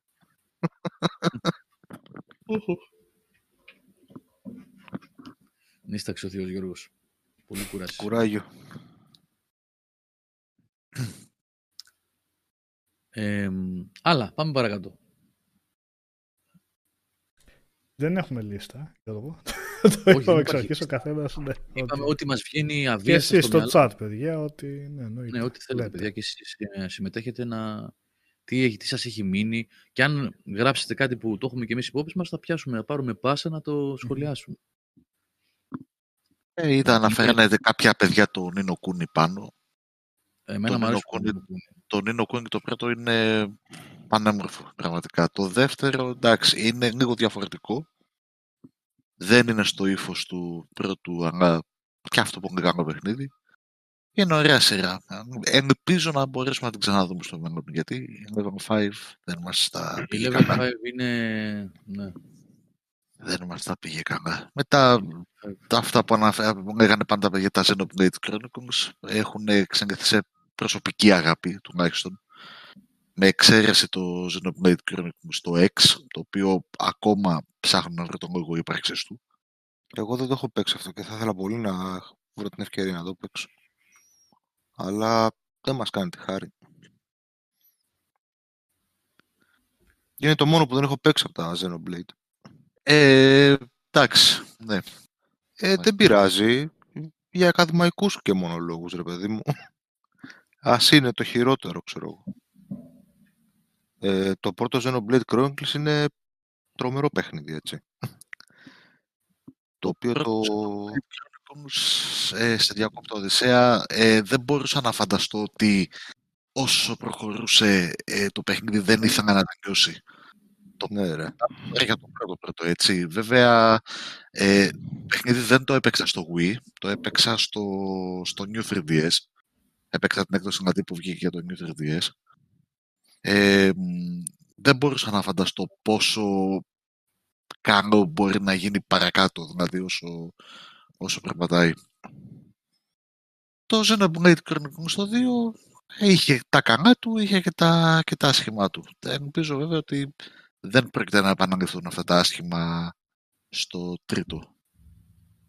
Το 2 παρά έγινε άνιμε για μένα. Εντάξει. Δεν μπορούσα να το αντέξω. Ε, είχε όμως ωραία ιστορία. Δεν ξέρω, εμένα με κράτησε η ιστορία του. Ίσως όχι όλοι οι χαρακτήρες και ίσως όχι και όλα τα γεγονότα που αναφέρονται μέσα. Γιατί κάπου το χάνεις λίγο από τα γεγονότα που παίζουν, αλλά πια από άποψη ιστορίας ε, μια χαρά έρχεται και δένει με το τι είχε γίνει στο πρώτο. Και πώς, ας πούμε, ωραία το κλείνει. Εγώ στην αρχή το είχα μισήσει να ξέρεις το Xenoblade Chronicles, ε. ε το πρώτο. Ναι, φανατικά κιόλας. Σοπα, ρε, αλήθεια. Γιατί, ρε, τι δεν σου άρεσε. Γιατί είχε αλλάξει τελείως ύφος από τα Xenosaga, από το sci-fi με το γνωστικισμό. Καλά, τα Xenosaga ήταν... Με το Νησού και όλα ναι, τα Ευαγγέλια και όλα αυτά τα, τα σκηνικά. Και το έφερε διαφορετική, σε διαφορετική φάση, αλλά τελικά ήταν καταπληκτικό παιχνίδι. Απλά. Το, το πρώτο το Chronicles και από, τη, από μία άποψη για καλύτερο, γιατί κατάφερε εμείς του καιρό παιδί μου να βρει τα πατήματά της. Γιατί και τα προηγούμενα ήταν αρκετά φιλόδοξα παιχνίδια, αλλά δεν είχαν ποτέ τις πωλήσεις, ξέρεις, ε, παρόλο που είχαν πυρήνα κοινού, για να προχωρήσει κάπου όλη αυτή η ιστορία. Ενώ με το Chronicles έκανε το breakthrough. Και ευτυχώς βγαίνει και τρίτος στα κοντά κοντά έτσι, εκεί που είχαμε Σεπτέμβριο έχουμε καλοκαίρι. Εντάξει, δεν, δεν το συζητάω. Ό,τι καλύτερο μπορούσα να κάνουν. ναι, εκεί που παίρνουν όλα, ξέρω εγώ, για αργότερα, ήρθε και ένα νωρίτερα, ας πούμε. Ναι. Καλό είναι αυτό. Και το κοιτάω πολύ ζεστά, δηλαδή το Switch θα παίξει docked, ας πούμε, για αυτό το παιχνιδι Ναι. Καλά, δεν έχουμε πει, είπα προηγουμένως εγώ και δεν είπα για το Witcher 3, έτσι το οποίο το παίξα ετεροχρονισμένα, ε, μετά από παροτρύνσεις των παιδιών εδώ. Καλά, πάντα ήξερα πόσο σημαντικός τίτλος είναι. Ε, απλά δεν είχε, δεν είχε έρθει η ώρα Για μένα δηλαδή. Ε, ήταν συγκλονιστικό ταξίδι το Witcher. Το Witcher 3. Συγκλονιστικό. Από την αρχή μέχρι το τέλος. Και σε γραφή, Έπαιξες και, τα expansion, ε; Να σου πω, ε, έπαιξε και τα expansions, αλλά έχω αφήσει, το τελείωσα πλήρως. Και, και, και, τα δύο expansions. Τα δύο μεγάλα. Το Blood and Wine και το... Πώς λέγονταν το άλλο; Hearts of Iron. Ναι. Hearts of, Heart of Stone. Hearts of Stone. Hearts of Iron είναι το Grand Strategy. Οκ, κοντά ναι. ε, αλλά έχω αφήσει πάρα πολλά μεγάλα side quests επίτηδες τώρα δύο χρόνια, τρία πώς έχουν περάσει. Ε, επίτηδες τα άφησα γιατί δεν προλάβαινα, γιατί είχα άλλα παιχνίδια και τώρα το έχω κρατήσει επίτηδες πίσω για να το παίξω, να παίξω την next gen έκδοση που θα γίνει δωρεάν αναβάθμιση. Οπότε θα επιστρέψω κάποια στιγμή, θα κάνω μερικά, μερικές αποστολές για να τα θυμηθώ και θα πάω να κάνω πολλά, έχω αφήσει πολλά side quests, ειδικά θυμάμαι ένα χαρακτηριστικό σε μια έπαυλη με κάτι elves που είναι κάτι φαντάσματα, το θυμάστε αυτό; Αυτό είναι μεγάλο side quest. Τέλος πάντων, έχει διάφορα που έχω αφήσει επίτηδες. οπότε ε, θα προσπαθήσω να τα θυμηθώ και να μπω πάλι όταν θα έρθει. Πότε έχουν πει ότι θα γίνει αυτό, μέσα στο 22 δεν είχαν πει. Mm, το αναβάλανε.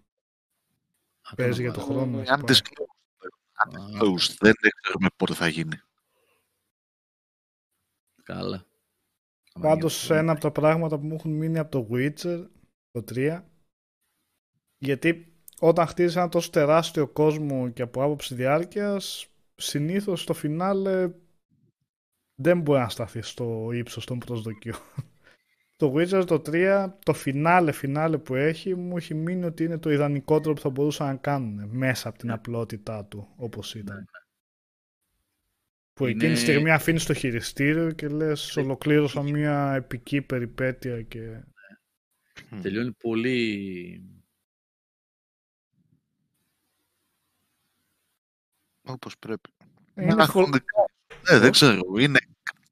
Μου άφησε μια μελαγχολία το τέλος του, του expansion. Δεν ξέρω. Ότι κάπως, ρε παιδί μου, ναι, ωραία. Ο Γκέραντ, ας πούμε, κατέληξε όπως κατέληξε, αλλά... Ξέρεις, είναι, νιώθεις, ας πούμε, ότι είναι το τέλος, ας πούμε, έτσι, Ναι. το τέλος μιας εποχής. Δεν θα, δηλαδή, εντάξει. Αλλά σου περνάει και μια φοβερή σύνδεση με τον χαρακτήρα. Ναι, Το τι έχετε περάσει. Με τον ιδανικότερο τρόπο δεν θα μπορούσαν να το κάνουν καλύτερα. Βασικά, Αυτά τα τελευταία 10-15 δευτερόλεπτα.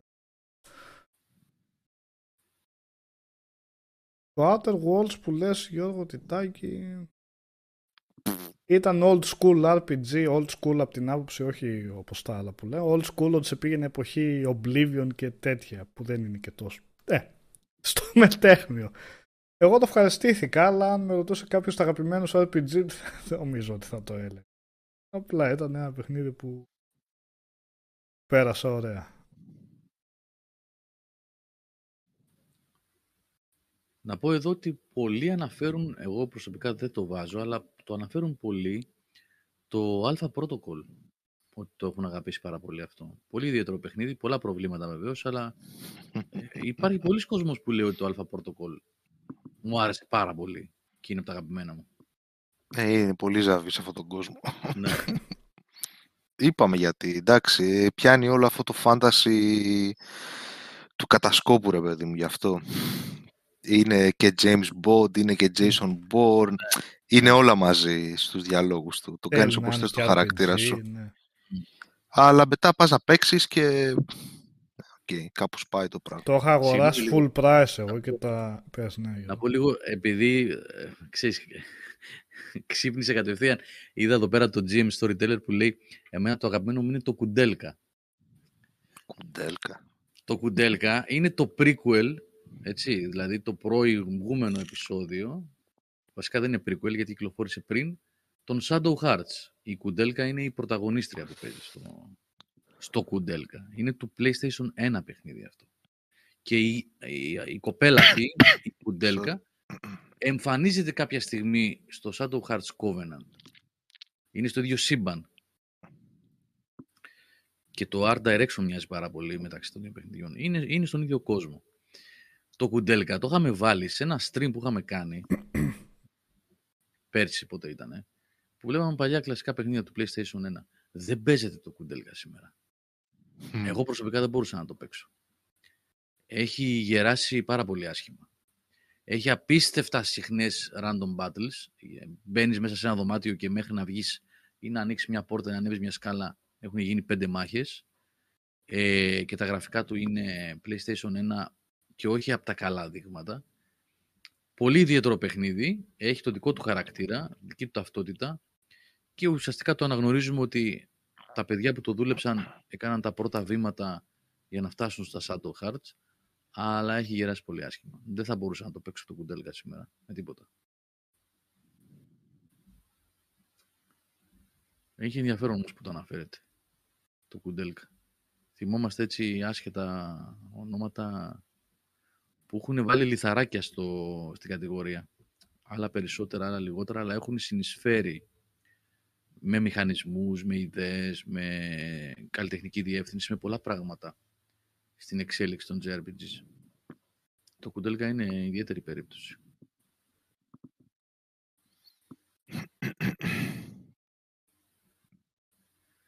Το Gridfall. Γεια σου, Λίτζι. Το Gridfall λένε, παιδιά, εδώ. Α, το Gridfall αναφέρει, λέει, δεν μπορώ να πω ότι δεν μου άρεσε. δεν ακούγεται και το πιο. Έπαιξα Ότι αρκετές σου ώρες έβγαινε από το Gridfall. Ε, κάποια στιγμή λέω δεν, δεν γίνεται. Δεν μπορούσα. Ε, ξεκινάει με πολύ ενδιαφέρον και έχει και ένα ωραίο boss fight εκεί μετά το πρώτο κεφάλαιο που φεύγεις με το πλοίο κτλ. Αυτό δεν είναι το Gridfall. Ή κάνω λάθος. Ναι, Αυτό ναι, είναι. ναι, ναι. Πειρατές. Ναι, ναι. Δεν το λες κακό, αλλά με κούρασε πάρα πολύ. Εγώ είχα πέσει με τα μούτρα στα προηγούμενα παιχνίδια της. Στο Mars Locks War και Technomancer της Spiders.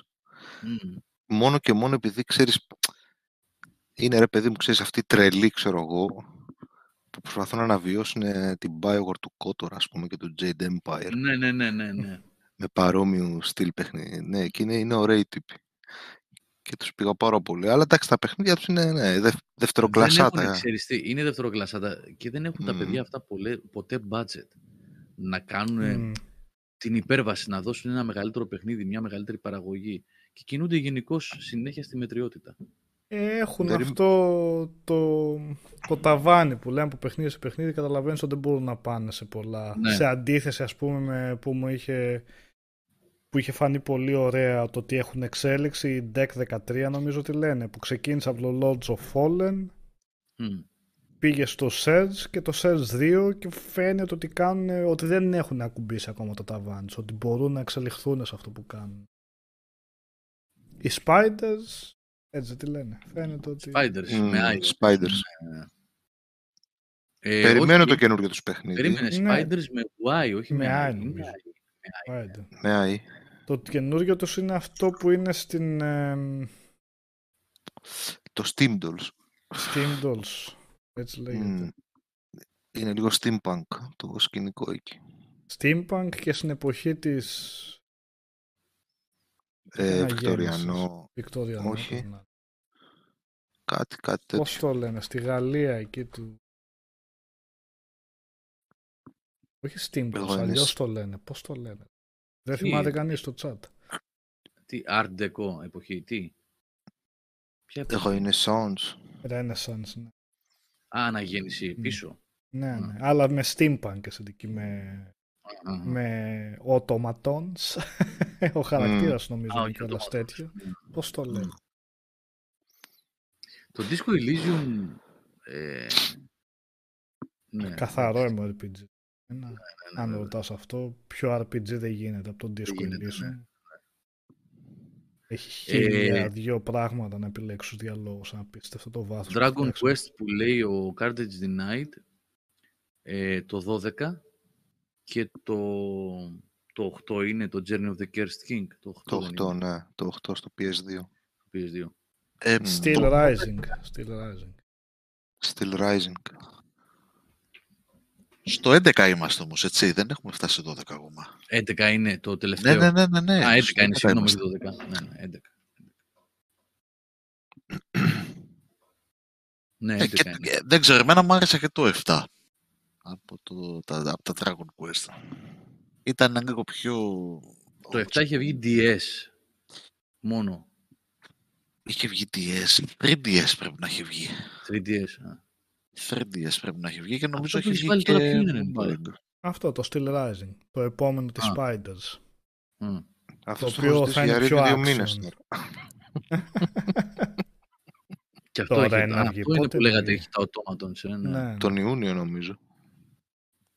Έχει πολύ ωραίο εικαστικό και μου αρέσει που το πάνε σε πιο πολύ action. Βέβαια δεν ξέρω αν το έχουν γιατί δεν φημίζονταν για το action κομμάτι τους στα. Ε, Ε, τα double gameplay A και θα είναι. αυτά. Το Dragon Quest 7 που λέει ο Shock Temper ότι είχε βγει στο PS1, ναι, στο PS1 είναι παλιό παιχνίδι, αλλά δεν είχε έρθει ποτέ στην Ευρώπη, στη Δύση γενικότερα. Το, στην Ευρώπη το πρώτο Dragon Quest που ήρθε ήταν το Journey of the Cursed King, που το ονομάσανε έτσι γιατί ήταν το 8, για να μην μπερδευτεί ο κόσμος που είναι τα υπόλοιπα. Ήταν το 8, Μμμ. αλλά στην Ευρώπη ονοματίζ- ε, ονομάστηκε Journey of the Cursed King. Οπότε δεν είχαμε τρόπο να το παίξουμε εμείς εδώ αυτό, το 7. Ε, η επανέκδοσή του για το 3DS που είπε ο Κώστας είναι η πρώτη επαφή της Δύσης με τα παλιότερα τραγούδια. της Ευρώπης πιο συγκεκριμένα. Να, να πω και εγώ τώρα να που μου ήρθε έτσι παλιό, μιας και Ναι. είναι ε, αγαπημένα, αγαπημένη σειρά, τα, τα Suicoden της, Α, βέβαια. της καταραμένης αυτής εταιρείας που λέγεται Konami. Konami. ναι.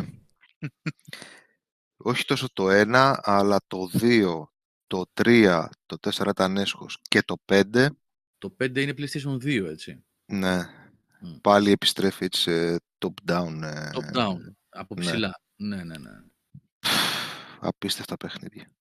Και το Full Tactics στη... ήταν ωραίο, Οδυσσέα. Το Δεν το Tactics λες δεν το είχα παίξει. Ναι, δεν είναι RPG, είναι tactical. Ε, Είναι Tactics, ναι. Αλλά ήταν και αυτό. ωραίο. Full στην πολιτική ίντριγκα. Πισω, πισόπλατες μαχαιριές, προδοσίες, βασίλεια, ιστορίες, κακό. Από τα γκράντερ, παιδί μου, ξέρεις, σε RPG, σε, σε scope και κλίμακα και πολέμοι. Χαμός γίνονταν μέσα στα Suicoden. Μακάρι το παιχνίδι που βγαίνει τώρα από το Kickstarter να πιάσει κάτι από το, Αυτή από το που πνεύμα δούλευε, αυτό. μια κοπέλα που δούλευε στα, στα Suicoden, director, ήταν producer σε πολλά, είναι αυτή που είχε κάνει το Shadow of Memories, το έχουμε ξανασυζητήσει αυτό, και είναι τώρα φτιάχνει, φτιάχνει παιχνίδι. Έχει φύγει από το... Μμμ.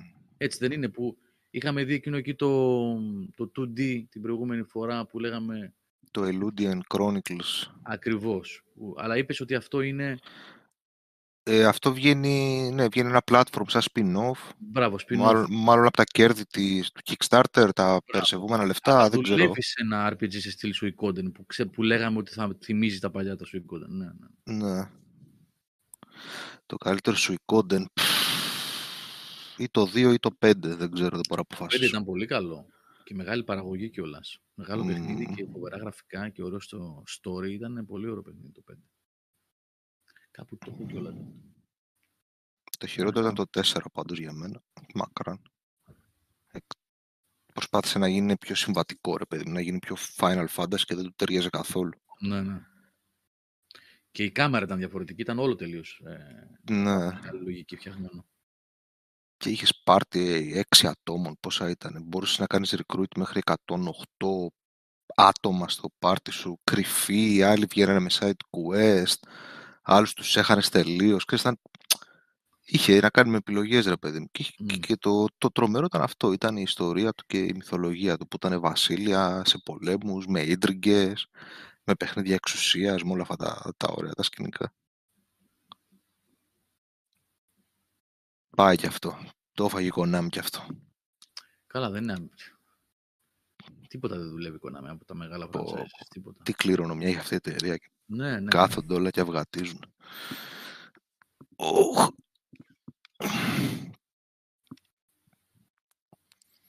Και επειδή πάρα πολλά παιδιά το γράφετε στο site, στο, στο chat και είναι άδικο να μην το πούμε, ναι, παι- τα περσόνα.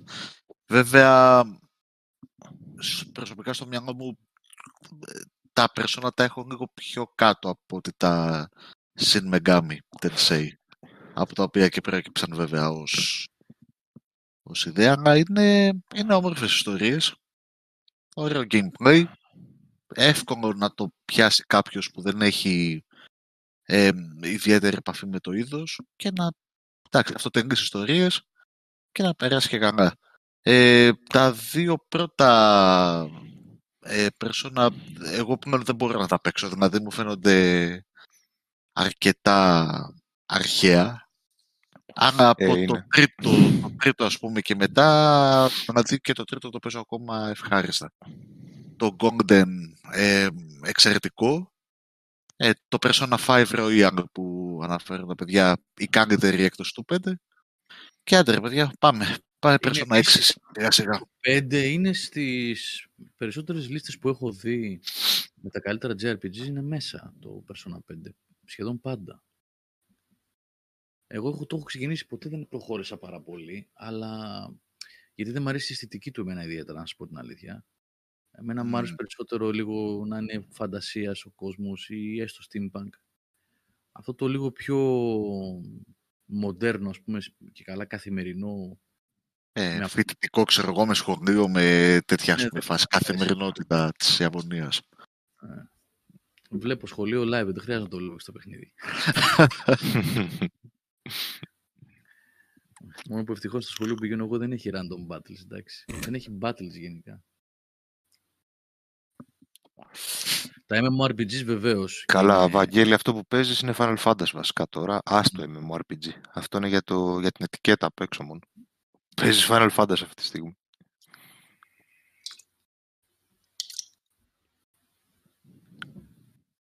Τι άλλο, παιδιά. Ε, μ, JRPG ή RPG που σας έχει αφήσει στίγμα.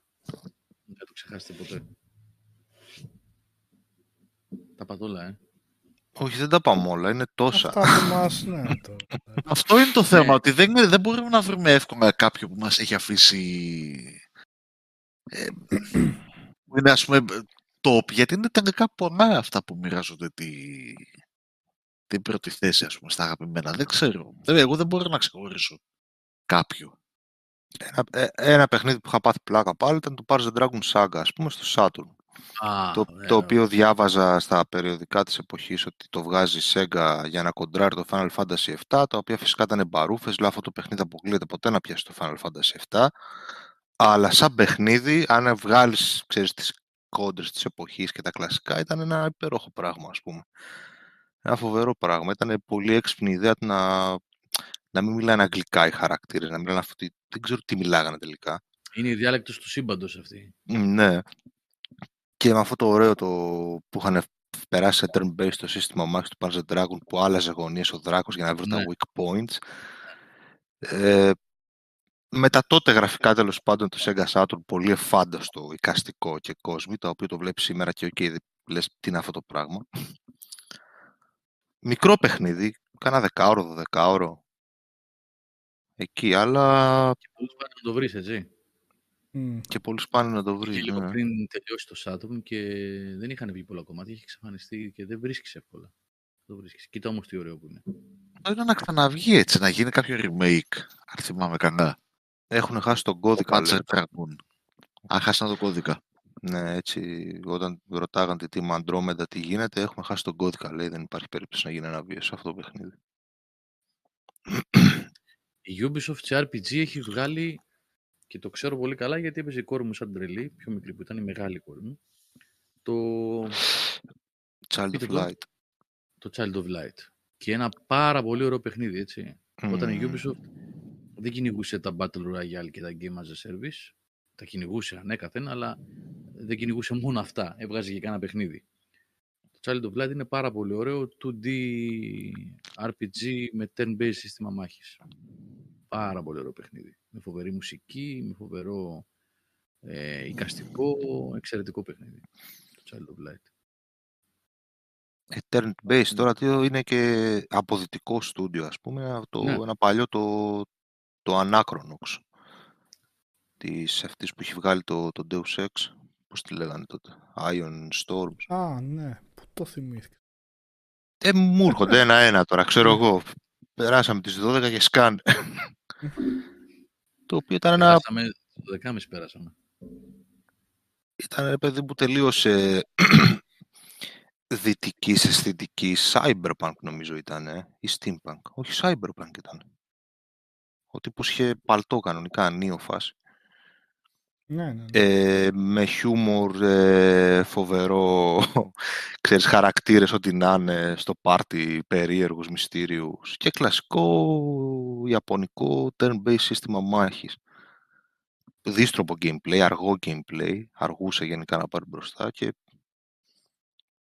νομίζω ήταν και μισοτελειωμένο τελείωνε κάπως απότομα κάτι τέτοιο αλλά ιδιαίτερη περίπτωση ρε παιδί μου ωραίο, ωραίο παιχνιδάκι ήταν αυτό Η Ion Storm δεν είναι αυτή που είχε κάνει και τα Deus Ex. Ναι, αυτή Ναι. είναι. Νομίζω είχε βγάλει πρώτα το Deus Ex και μετά το, το Anachronox. Κάπως έτσι είχε πάει η ιστορία. Πριν ε, σκορπίσει η φάση. Ναι, το Child of Light έχει καταπληκτικό soundtrack, παιδιά. Ε, μπορείτε να το ακούσετε ασχέτως το αν σας αρέσει το παιχνίδι ή όχι. Στο YouTube θα υπάρχει σίγουρα ολόκληρο. Ε, από τα καλύτερα soundtracks που έχω γραφτεί. Μαζί με το Mass Effect του πρώτου, μαζί με το Shadow of the Colossus. Καλά, νομίζω το Shadow of the Colossus και το Mass Effect είναι ξεπέραστα τα soundtrack.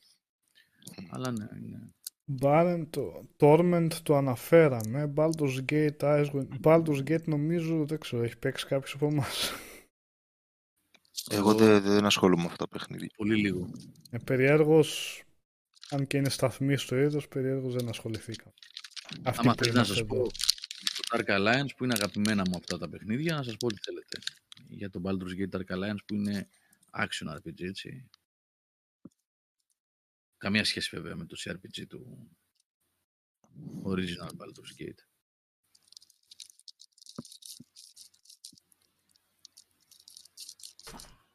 Μάλιστα. Λοιπόν, ε, τι κάνουμε, να πάμε για την επόμενη φορά; Όχι, δεν θα πούμε πάλι RPG. Την άλλη φορά Θα πιάσουμε άλλη κατηγορία. Αν δεν έχει επικαιρότητα, μέχρι να έρθει η ώρα για τον Ιούνιο, εκεί 10 Ιουνίου, που θα αρχίσουν οι, οι παρουσιάσεις και αυτά και θα έχουμε κάτι άλλο να συζητήσουμε, θα το πάμε έτσι. Την άλλη εβδομάδα θα μιλήσουμε, ξέρω εγώ, για Και τα αγαπημένα μας strategy. Εγώ τώρα. strategy, Για τα αγαπημένα μας indies. για αγαπημένα FPS. ας πούμε. indies. Απα, Έχουμε, πα, πα, έχουμε. πα. Όχι. Για adventure.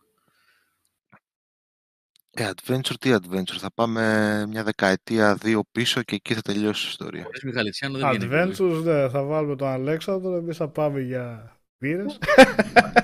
θα πάρει μόνος στο όλη την εκπομπή πάνω του. Ε, Αυτό το αγαπημένα indies, ναι, ε, δεν είναι κακή ιδέα. Γενικά, Γενικά, ναι, οποιασδήποτε. ε, είναι πολύ φρέσκο είδος γενικά τα indies όμως. Γι' αυτό βγαίνει εύκολα τέτοια θεματική. Είναι εύκολα και έχει και άπειρο υλικό να συζητήσουμε. για ου, indie. Ε, Και να Έχω δούμε τεράστια και την ουσία λίστα που- και αυτά. ναι. έτσι. Και τη σημασία που έχει στη βιομηχανία σήμερα ο indie developer, οι δυσκολίες που αντιμετωπίζουν, να το δούμε δηλαδή και πιο σφαιρικά. Γιατί αυτή τη στιγμή η θέση που έχει ε, ο μικρός developer, ο indie developer στη βιομηχανία είναι τεράστια σημασίας για μένα. Ε, γιατί έχει, έρχεται να καλύψει, να, ε, να κλείσει ένα κοινό που έχει δημιουργηθεί από τη βιομηχανία των μεγάλων εκδοτών Δηλαδή αυτούς τους 5-6, Ubisoft, EA, οι platform holders το παλεύουν, χρηματοδοτούν από εδώ και από εκεί και μικρότερα projects. Και η Nintendo και η Sony και η Microsoft. Αλλά οι μεγάλοι εκδότες, Activision, που, εντάξει πλέον πήγε στη Microsoft, αλλά θέλω να πω, EA, Ubisoft, Square, Capcom κλπ. Τις μικρές παραγωγές τις έχουν ξεχάσει. Τα δεύτερα παιχνίδια τους, δηλαδή εκτός από τις ναυαρχίδες που έχουν ξέρω εγώ, και ξέρουν ότι είναι το σίγουρο χρήμα κτλ. Πάντα μέσα στα χρόνια τολμούσαν και πειραματίζονταν με μικρότερα projects. Και αν τους έβγαινε, το παίρνανε στην αγκαλιά τους μετά και το κάνανε franchise, το ανεβάζανε και αυτό σε άλλη κλίμακα. Του δίνανε περισσότερο χώρο. Αυτά έχουν τελειώσει πλέον.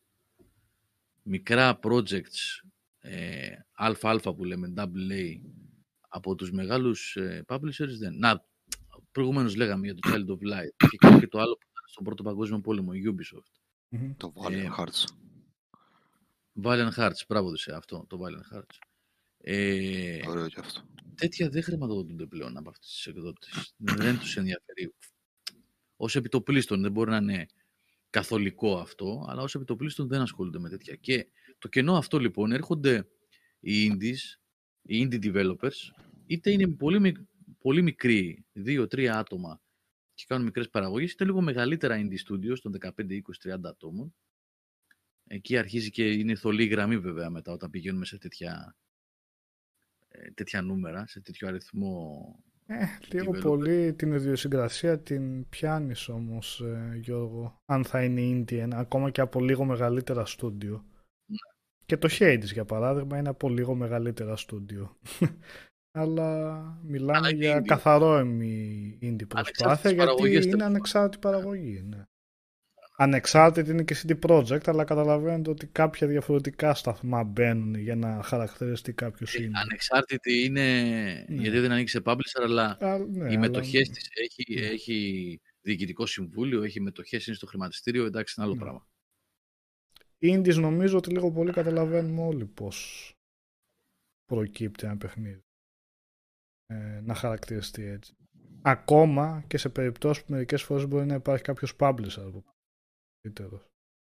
Θα φανεί πάλι ότι κινούνται σε άλλο σε άλλο επίπεδο σχέ- σε σχέση με AAA ή ακόμα και σε σχέση με AA. Υπάρχει πάρα πολύ. Εντάξει, πάρα πολύ υλικό. Είναι μια ε, ολόκληρη μερίδα παιχνιδιών που έχει δώσει πάρα πολλά. Και πολλά πειραματικά παιχνίδια και πολλές καθαρόιμες gaming εμπειρίες και συγκινητικές ιστορίες. Έχει φυσικά τεράστιο φάσμα που έχει βγάλει η indie σκηνή. Και έχει αφήσει ανεξίτηλο το στίγμα και είναι πλέον ένα σημαντικότατο κομμάτι του, του gaming είναι ακόμα αρκετά νέα σαν, ε, ε, αρκετά φρέσκα σαν, σαν είδος, σαν, αρκετά φρέσκο σαν είδος παιχνίδι. Ε, λες ότι ουσιαστικά στο προσκήνιο είναι τα τελευταία 10 χρόνια. Από όσο θυμάμαι εγώ με το Live Arcade ήταν ένα γερό boost που Από είχε το δοθεί. Braid και μετά έγινε επανάσταση. είναι 15 Ακριβώς, χρόνια. ακριβώς. Το Braid, ουσιαστικά. α, το Salt and Sanctuary, κάπου εκεί ξεκίνησε κάτι, το Fez, το Cave Story, υπάρχουν πολύ συγκεκριμένα παιχνίδια που βλέπεις ότι εκεί αρχίζει και αποκτάει στροφές. Γιατί αν πάμε ακόμα πιο πίσω υπήρχε ας πούμε το Net Yaros για όσους το θυμούνται, που ήταν το PlayStation το πρώτο, δεν έδινε η Sony σαν στην ευρε... ευρέως στην αγορά, όχι απλά σε developers. Έδινε αυτό το Net Yaros, το μαύρο PlayStation ήταν να θυμάμαι PlayStation. το οποίο μπορούσαν να κάνουν, είχε κάποια εργαλεία για να φτιάξουν κάποια δικά τους παιχνίδια και μετά βγαίναν αυτά, κάποια από αυτά δεν θυμάμαι τώρα με ποιο τρόπο τα επιλέγαν, στα demo των, ε, που δίναν τα περιοδικά. Αλλά αυτό ήταν πολύ πρωτόλιο στάδιο, δεν ήταν ολοκληρωμένο. Μπορεί να ήταν ολοκληρωμένα παιχνίδια, αλλά καταλάβαινες βασικά ότι ήταν ερασιτεχνικά παιχνίδια. Αργότερα μπήκανε με συγκεκριμένα παραδείγματα μπήκανε τα indies που λες όπα εδώ κάτι συμβαίνει εδώ βλέπεις ανεξάρτητους μικρούς developers να βγάζουν πλέον κανονικά παιχνίδια το Braid ήταν μεγάλο μπαν και συνεχίζει να είναι ένα εξαιρετικό παιχνίδι Και στην βέβαια. εκπομπή τώρα. Ε; Και στην εκπομπή. Ε, μου Ναι, βγήκε- όντως. Την, την επόμενη, την επόμενη εννοώ και εσύ, Την επόμενη. Α, Ναι, Γιατί τώρα, αν τα πεις όλα τώρα, δεν θα έχουμε να πούμε την άλλη Δευτέρα τίποτα. Γιατί ξέρω όταν, όταν μιλάς για indie θες να μιλάς για πολλή ώρα. Είναι Ναι. special στον Νικόλας Μητίας. Αυτά ξέρετε πολύ καλά. ε, Και Είναι θέλει να όλο γίνει θέμα. και ένας... Θέλει να γίνει καλή διαχωρισμός της φακής εδώ βέβαια, έτσι. Γιατί για κάθε Ναι. braid υπάρχουν και γύρω στα 50 με 100 Α, εννοείται. shovelware εκεί έξω. Και δυστυχώς, ε, δεν ξέρω, είναι έτσι στημένα τα, τα μαγαζιά, τα ψηφιακά που πφ, πολύ δύσκολα βγάζεις άκρη τι αξίζει και τι όχι. Και πώς έχει έχουμε τα χάσει, ας πούμε, καλά πραγματικά του και μπορούν να τα αξίζουν. κακά, ναι, δηλαδή γι' αυτό εγώ θεωρώ ότι Steam και Epic τώρα έχει το καθένα τη δικιά του αξία. Το Steam βέβαια βοήθησε στα μέγιστα για να ξαναμπεί γερά στο παιχνίδι τους υπολογιστές και τα indies φοβερά βοηθήθηκαν από το Steam αλλά δεν υπάρχει καμία διαλογή. Κάναν κάποιες φορές προσπάθειες για Καμία διαλογή. αλλά δεν έγινε διαλογή. Στο Και- Epic Store είναι κάπως πιο πολύ προσεγμένο το τι θα μπει στο κατάστημα γιατί όχι. Δεν λέω ότι Μπες, το ε, ένα είναι καλύτερο ή το άλλο είναι χειρότερο γιατί ακριβώς επειδή μπαίνουν τα πάντα στο Steam βλέπουμε, βρίσκουμε πολλές φορές κρυφά διαμάντια. Μπες στο store του Switch να δεις τι γίνεται. Το έχουν Ναι. αφήσει στην... Και άμα ε, βγάλεις άκρη, Εκεί να δεις τι γίνεται. Το Ναι. έχουν αφήσει στην, στην αυτορύθμιση. Να αυτορυθμίζεται η αγορά μέσα στα, στο- στα shops αυτά, στα ψηφιακά καταστήματα. Κυρίως από... δεν, ξεχω- δεν ξεχωρίζει αυτός που αξίζει όμως, ρε γάμο. του. Ναι. Καλά, αυτορύθμιση λέγοντας εννοώ ε, τις βαθμολογίες χρηστών, έτσι. Παικτών. Ναι. Με Και στο επιλογή. GOG μπαίνουν παιχνίδια που λες ε, τελευταία, αλλά δεν μπαίνουν στον ίδιο με το ίδιο πλήθος. Φυσικά και αυτό σημαντικό ψηφιακό μαγαζί και πολύ με το δικό του χαρακτήρα που σε αφήνει να κάνεις ό,τι θες στο αρχείο, πολύ σημαντικό. Ε, αλλά αυτό που λέει και ο Οδυσσέας, έτσι, για κάθε Braid, για κάθε Limbo, για κάθε Hades, μερικές φορές δηλαδή οριοποιούμε και την indie σκηνή. Γιατί... σίγουρα. Υπάρχει υπερπροσφορά, ρε εσύ. Ναι, Χαμός υπάρχει γίνεται.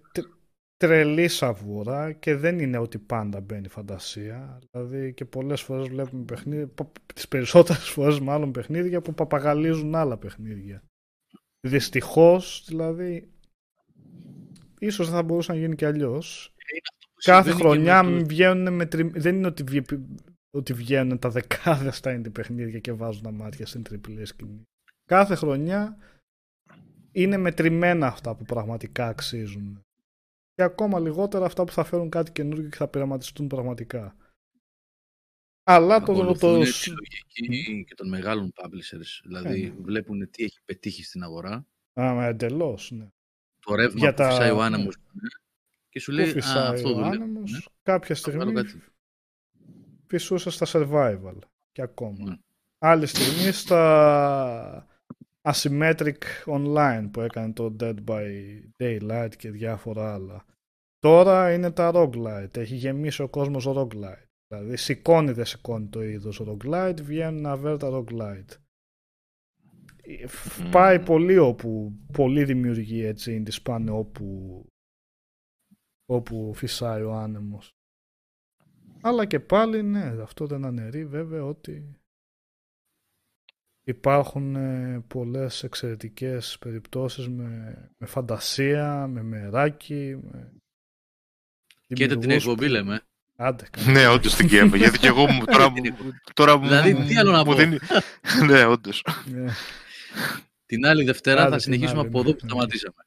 Από εδώ, για indies και όχι μόνο, έτσι, κυρίως για indies. Είναι μια ωραία συζήτηση και επαναλαμβάνω, δεν είναι μόνο η σημασία των παιχνιδιών αυτών, ε, η ποιότητα συγγνώμη, των παιχνιδιών αυτών, αλλά η σημασία της ύπαρξης και μόνο μιας τέτοιας σκηνής για τη βιομηχανία αυτών των ανθρώπων. Είτε είναι δύο παιδιά και κάνουν ένα παιχνίδι, είτε είναι 5, 10, 15 παιδιά και φτιάχνουν ένα τέτοιο. Θα τα πούμε την άλλη εβδομάδα. Να είμαστε καλά. Γιατί τέτοια θα συζητάμε. Μέχρι να κάνει κάτι βιομηχανία και να κυκλοφορήσει PlayStation 5, να βρίσκεται στα μαγαζιά PlayStation 5 και Xbox Series και να κυκλοφορούν παιχνίδια, θα πρέπει να γυρίζουμε προς τα πίσω για να κάνουμε πίσω. Για να κάνουμε συζητήσεις και να βγάζουμε εκπομπούλες με ενδιαφέρον. Να κλείσουμε γιατί είναι μια παραδέκα και θα κοιμηθώ πάνω στο μικρόφωνο. Ταινίες, σειρές, ναι, όχι. Μην δείτε το Pentaverate, το λέω εδώ πέρα. Του Mike Myers. Του ε. Mike Myers, δεν ξέρω πώς βγήκε αυτό. Έχει δύο-τρία καλά αστεία. Τόσο σκατολογικό χιούμορ ξανά και ξανά για το που αφοδέψαν και που κάνει. Δηλαδή, σε ποια, ποιο έτος βρισκόμαστε και γιατί. Θεωρούν ότι είναι τόσο αστεία αυτά τα δίθεντα. Δεν, όχι πολύ, πολύ μάπα. Μου φαίνεται περίεργο που βγήκε αυτή η big, σειρά. Big Dick Halfway In. Είναι τα αστεία του Mike Myers. Κάτι τέτοια. Ναι. Εντάξει, το Netflix yeah. Ναι. χρηματοδοτεί ό,τι κινείται τώρα πια και δεν ξέρω τι γίνεται. Τέλος πάντων. Λοιπόν, ευχαριστούμε πάρα πολύ για την παρέα σας. Ελπίζω να σας άρεσε το θεματικό αυτό. Έτσι θα πάμε τώρα το επόμενο διάστημα. Εκτός και αν προκύψει κάτι να συζητήσουμε. Εκτός και αν τελικά η Sony αγοράσει τη Square. Αν αγοράσει η Sony τη Square έτσι εβδομάδα, την άλλη Δευτέρα θα τα πούμε. Λοιπόν, ε, να σας το όλοι καλά. Ε, να ευχαριστήσω για μια ακόμα φορά όλα τα παιδιά που ήταν πάρα πολλά που ε, ξεκίνησαν και στηρίζουν τη φάση με, το, με τις δωρεές με το PayPal. Ε, και όσοι θέλετε είναι εκεί να βοηθήσετε, να στηρίξετε.